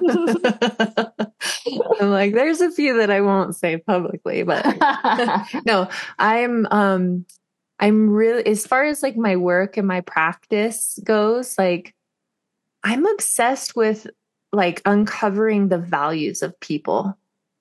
versus judgment of people based on identity checkboxes. So I'm really kind of obsessed on understanding what people value and how they um, engage within their communities versus like kind of like reading all their credentials and giving them the the sign off or blue check you know like i'm just i'm kind of so tired of the moral codes that we're enacting on each other that I almost like there's part of me that wants to disrupt it and like bend bend the other way. But I'm like, I don't want to cause harm in any of my communities. So I'm like, perhaps a way through this instead of disrupting and rejecting it because it is important. We need to like have more visibility in mm-hmm. the arts world is to start to move to the next step. What are the values of the people that we are interested in celebrating and idolizing right now? What are their values and how how can we react to that as a society in a positive way because if people are come from broken places which it's just, just such a conundrum because a lot of people do come from broken places. They need time to mend. They need resource. They need community to like help them become better people. But right now we're just like throwing throwing people away you know? We're just like literally like you're garbage. You fucked up. You're garbage. And that's like prison industrial complex mentality. So right mm-hmm. now i'm obsessed with what the alternatives could be to like mm-hmm. care about each other even when we're harmed by each other and like look to the roots so like that's like the deep care and the deep obsession right now. And it's not very public. Like I don't talk about this a lot because it's it can get misconstrued, I think, as like just not caring about what's important to the popular society, you know? So I'm yeah, I'm just really unpacking it slowly with care and like, yeah, this is like it's about I'm interested in people's values and how to nurture healthy values, whatever that means. And then what I'm obsessed in, like more of like a fun thing, because I can go so mm-hmm. deep so quickly accidentally. Love it. That's why we're friends. uh, um, I would say what I'm kind of obsessed with right now, like just as like a joy bringer, is sports.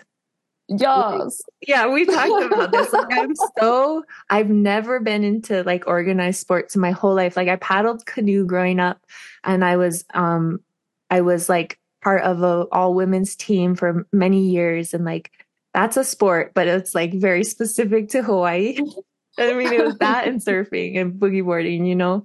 Um, but like just literally in the past like four or five years, I've been obsessing on sports documentaries and basketball kind of specifically recently in the past couple years and the alignment of like basketball players and artists especially like um, marginalized community artists like artists who come from like non-privileged white spaces and mm-hmm. basketball players who like go into the NBA the parallel in those stories are so incredible and moving to me because you watch a documentary about Shaq and I'm like, oh my God, that's like one of my cousins. Like that's that's like a story right. of my cousin, like making it to be like a, a singer songwriter. You know, it's like the awkwardness of coming from nothing, coming from poverty, coming from like richness and community, you know, and culture in those ways. But like not having that monetary knowledge and then getting thrust into these spaces of like fame and money and like having to navigate what that means not only to you but to your entire community. I don't know. I'm just like really obsessed right now about sports and the psychology around it. Hell yeah. I am right there with you totally obsessed with sports uh you know i couldn't tell you what's happening in the game but as a metaphor, yes, yes. As Sports. an analogy, Yes. Metaphorically speaking. yeah, sports. sports. A story through the ages. I hear you though. It's so real. It's so interesting. Yeah. It's and like as cultural events, it's kind of me and Kingston, my partner, talk about this all the time because it's kind of like one of one of the last at least i can't speak to other places in the world but in the united states like it's kind of one of the last like major public uh, like arenas or something it's fucking wild mm-hmm. also like i'm a fantasy nerd and we talk about other worlds, like sports is a completely different world for me. So it's like so fascinating. And so everything that you're talking about, the parallels, like I had never thought about that until you mentioned it, but it's so true. It's so inspiring. There's so many different parallels to those worlds. And even how, you know, athletes and artists are both monetized and marketed as individuals, yes. you know, mm-hmm. and their stories are are marketed and monetized. Yeah, really straight up. Yeah, I just yeah. watched this documentary on Hulu. Like I was watching it till like midnight and I was so tired and I fell asleep and then it went away. and I'm like, I hope it comes back. Because I had like four more episodes to watch, but it was called Basketball and Other Things and it's literally talking about like the life of these basketball players who like made it to the NBA and um like just their experience with like that culture shift, you know? And I was like, "Oh my god, this is literally like half of my friends like who are artists, you know?" yeah, and even um like I've learned I feel like I've learned so many uh things from attitudes around failure and rejection actually in mm-hmm. terms of like hearing uh, athletes the kind of like mentality that you have to be in in order to enter into a public arena when you have had when you like are just coming off of a loss you know or being able to like rock with the flexibility of like the unknown and really not knowing like if like just it being so much more nuanced than like winning or losing you know and having to have a certain mental stamina as well as like these people are fucking flying. Like they're defying gravity. It's so mind-blowing to me yeah. you know? Yeah straight up i'm there with you. That's my obsession. I love it. Um what is your favorite color? I'd say red I always, yeah. Yeah, red Pretty much. What is your perfect meal? Uh, if I could have my perfect meal, it would probably be a plate lunch, which for y'all who don't know, it's like it's white rice with like um some type of protein usually like breaded and fried or teriyaki style on top. And then maybe some lomi lomi salmon, which is kind of like a salmon ceviche. It's like a, a Hawaiian style, like food that kind of represents all the mashup of cultures in Hawaii. And that's like the guilty pleasure favorite meal. Love it. but if yep. I was going to go for like what I'm actually eating right now, because I'm really trying to be on this health kick and mindful, I would say it would be, um, like a a big glass of freshly squozen carrot juice and twice freshly squeezed. Oh, squeezed. Squozen. no, it's squozen now. Squozen. you don't squozen your oranges? oh my god. Oh yes, excellent. Frozen carrots are frozen carrots. juiced juiced carrots, and a um, grass fed beef stir fried with um, some yummy kale and garlic. And that's mm. like in a tortilla wrap. yeah, I love this. That's my health food. Like, I'm in my 40s, gotta stay fit ginger meal. Mm-hmm. But my dream love meal it. is a plate lunch. love it. I'm, I'm really glad that I asked that question. Um, both of those meals I haven't had, and now I'm looking forward to it at some point. You're gonna have to try some squoze and carrots. Yeah, I never had a squozed carrot. First thing in the morning before you drink your coffee? Um, I wanted to close this in the way that you do. Mm. Well, I'm adding on a little a little spice at the end. We'll get to that. But um yes. Is there are, is there a piece of advice that you want to offer to other artists out there? When everything seems to be kind of falling down around you and you've even lost trust in yourself because shit is just hitting the fan, there's another day. Like literally, there will, you will feel better. You will get through it and you will have other opportunities. And coupled with that, I just really want to note going back to like, how do you deal with failures that you asked earlier is for me personally, and even with Cannupa, you know, just the way we navigate failure, we fail all the fucking time. Like the amount of losses that we have had outweighs any perceived success through like the filter of social media by 150%. Like the mm-hmm. amount of times that we have failed have been immeasurable to the amount of times that we have succeeded. But we don't see them as negatives. We see them as learning experiences, as growth points. And that is success right there. If you keep failing and never learn or give up, you you lost because you're you're not pushing yourself. And every time you don't get something, there's an opportunity for you to get it again later or get something even better. So like don't put all your chips in one in one basket. Is that how it goes? All your eggs? Yeah. Eggs. Yeah. Eggs, chips.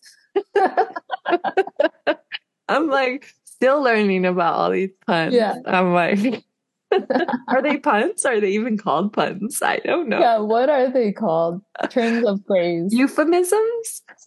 Yeah. I'm all. Hmm. yeah. So, anyways, just like that would be like my advice coupled with the other thing like take a walk, take a nap, try again the next day. You got this. Like, there's always a next day, and things will always get better, even when you're in your darkest hour. I promise, because I've been in my darkest hour. And I got through it. And right now, Amaryllis and everybody who's listening, like I feel so excited about life. I feel like mm-hmm. it's just getting started and I'm pumped. So don't give up. Fail fast, so, fail often. That's what Cannupa always says to me since we first started dating. and I'm like, oh yeah. Fail fast, fail often. Mm-hmm. It's really beautiful. Everything you just said, so valuable. Is there anywhere um, where people can learn about upcoming projects that you have going on? Hmm. Or well, anything that you wanted to plug? Yes. Well, I guess this is a good time to make public the fact that I am going to be having a 10 year anniversary uh, Broken Boxes exhibition. I've been invited to um, produce the project um, at the Albuquerque Museum in New Mexico, which is really fitting because I live in New Mexico and that's where the project was birthed. And I'm going to be co curating it with Josie Lopez, who is the head curator there. And it'll feature um, like 30 artists who I've um, primarily interviewed or worked with in like the past few years, um, with a couple of kind of like anchoring artists like you, Amaryllis, who I've worked with on the project throughout its whole time. So uh, I'm very excited about that. It's going to have a really nice, beautiful art book that accompanies it, and hopefully it will travel through the nation. So um, that will be opening in you got some time. It's going to be opening in the fall of 2024. Um, but I'm really excited. I've started working on the project with the team, and it's just going to be uh, like just a really beautiful gift to the world. I hope. yeah, I'm so excited for that project. I'm so glad that you took the time to mention that and announce it. It's going to be fucking epic. Um, really, really exciting and incredible. A lot of people don't know this or might not know this about you but you're also i will just claim this for you um that you're you're an amazing curator. You're an excellent curator. The way that you're constellating different people and artists and ideas and stories and conversations like that exists um, in the podcast. And also you've been curating different art shows and um, things of the like that have just been really, really rich and reflective of your community and the work that you do. And then people may not know this, but you're a really beautiful writer as well. And so I think you're going to be writing an essay or you're going to have a written piece, I'll say, mm-hmm. in the publication for this too. Yeah. You can cut that out if it's not supposed to be announced, but I just want to say I'm very you. excited about that as well. Thank you. Yeah, we're we're really pitching the publication. We're trying to get funding right now, but we're really pitching it to be more of an art book versus like a catalog. So really kind of breaking the box of like what an accompanying publication could look like. And yeah, I, I really appreciate you saying those kind things about the way I um, curate ideas together in space and in non-space. and yeah, um, yeah I, I'm just super excited about that. And I'm just thinking one other thing that I'd like to say is um, this summer I get to go on tour with my friend's music group in Europe. So I'll be in um, all throughout Europe for, yeah, the first two weeks of July. Um, and I'll be DJing out there. So y'all can expect some new mixes coming out this summer after that tour. So I'm really excited about that. Oh hell yeah! Perfect timing for the summer barbecues popping yes. off. I'll take you on a journey though. Make sure to drop some mushrooms at that barbecue. Yeah, yeah. You're like, uh, this isn't a a mix for the family reunion. Uh, plan accordingly. going on a journey. Well, I always wanted to do this, but this is the first time I've gotten to interview anyone on a, a radio format, but I've always wanted to do what Oprah does, which mm. is a mm. rapid fire, okay. the lightning round. So I'm going to say words and you just say the first response that comes to mind. Okay. Okay, ready? Yeah. Art. Life. Love. Life. God. I wanted to say dead, but I know that's horrible. no, I have to edit that out. okay, do God again. Do God again. Okay. Will you keep do God again in there just as a phrase? I'll just keep it. I'll just keep keep it all. Do God again. God. Damn it. Food. Boobs, land, back, universe, self, contradiction, life, water, birth, SpongeBob, SquarePants. no, that's the boring one. That's great. Pantalones, underwear. I just keep going and going for like 20 more minutes. Okay. Friend, you have to like fade it out. It's just. you made me promise not to edit anything out. So I know, I know. Because it's like, okay, just to like, okay, we're we're pausing on the rapid fire, but just to say, you know, how you were talking about earlier that you would always edit out um your voice. Me and Ginger were joking that that you were going to do that same thing with this interview. So just be like me asking these questions. that would be like a beautiful performance. Oh my gosh. Hilarious. It would be like a, a Garfield without Garfield. Have you ever seen that? it's so fucking funny. Someone edited out Garfield from all the Garfield comic strips. So it's just John asking all these like semi depressing, like existential questions. It's, it's awesome. Um, French fries. America. Milkshake. Yard. Echolocation. World. Community. Care. Algorithm.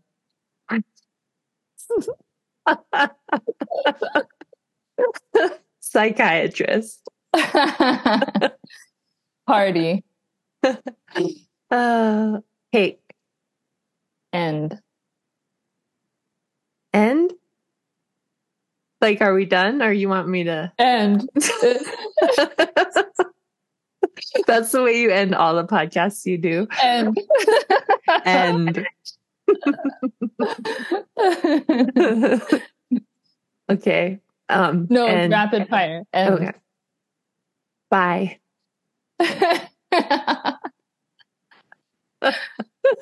Ginger Dunnill, thank you so much for joining us today on the Broken Boxes podcast. It has been a delight and like just truly thank you for like really, really every, for everything that you share um, and Hmm. everything that you gave to this conversation. I am so grateful. Well, thank you, Amaryllis. I just wanted to say, give you a shout out that you did an incredible job interviewing. Like you are a natural. And I think that you should definitely like keep this skill, um, keep sharpening it because you are really good at it. And I, I felt so comfortable and held and you asked great questions and you, you just nailed it. So That means so much to me because you're a seasoned It seems like it, but I edit most of my question out. I ramble for like five minutes after I ask the question, and then I just edit that out. So it sounds like I really have my shit together. Here Well, behind it- the curtain. Right, right, right. Lifting the veil. But no, you did a knockout job. Happy Oh. nine year anniversary. I know. Thank you for being on the whole journey with me. You were Oh, there from from day one. Such a blessing in my life. I had a world of my own. Everything would be nonsense. Everything would be nonsense. Everything would be nonsense. Everything would be nonsense. Everything would be nonsense. Everything would be nonsense. Everything would be nonsense. Everything would be nonsense.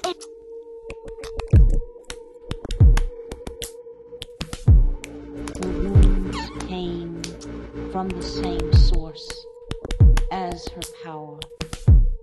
The wounds came from the same source nonsense is her power.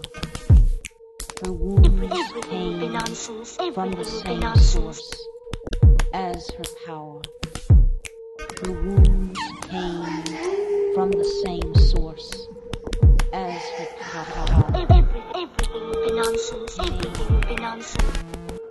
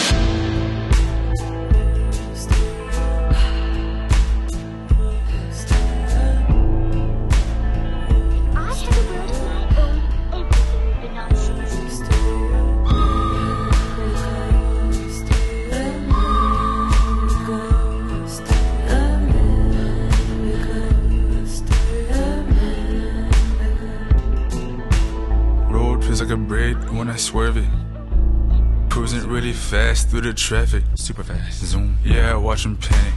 I need the bread, I need the Bennett. Stacking cheese to the moon. Wallace and Gromit, yeah. They really thought we lost. Forgot that we helped them walk. Couldn't really kill us, couldn't subdue us. Gonna need bigger pox.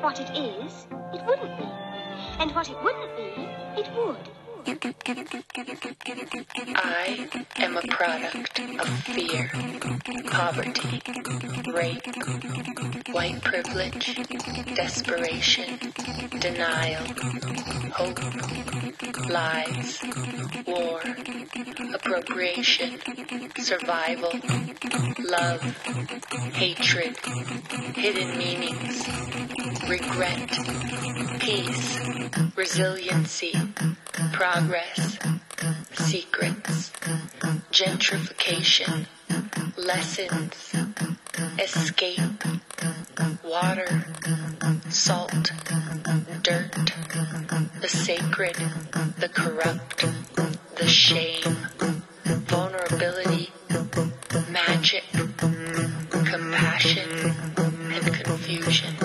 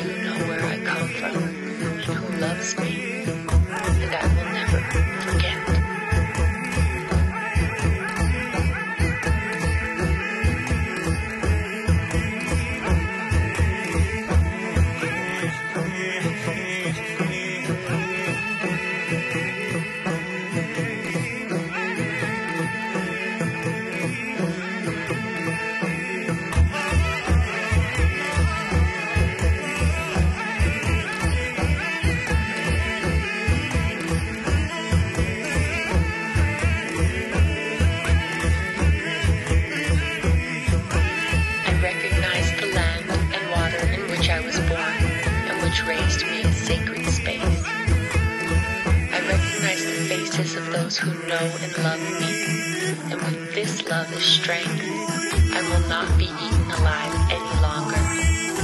I am no one, but I exist. I am broken and I am afraid. I dream to feel the stories, songs, and dances that I was raised in that call my heart to peace. But I am afraid to be them.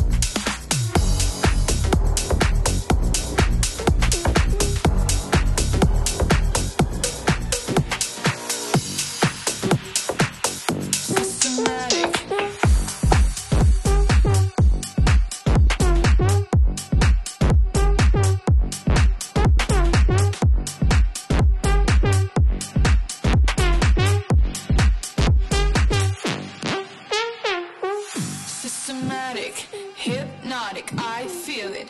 I wanna break down the walls and get to it. I'm neurotic, it's too chaotic. I question all the same, but I still wanna fuck with it. Systematic.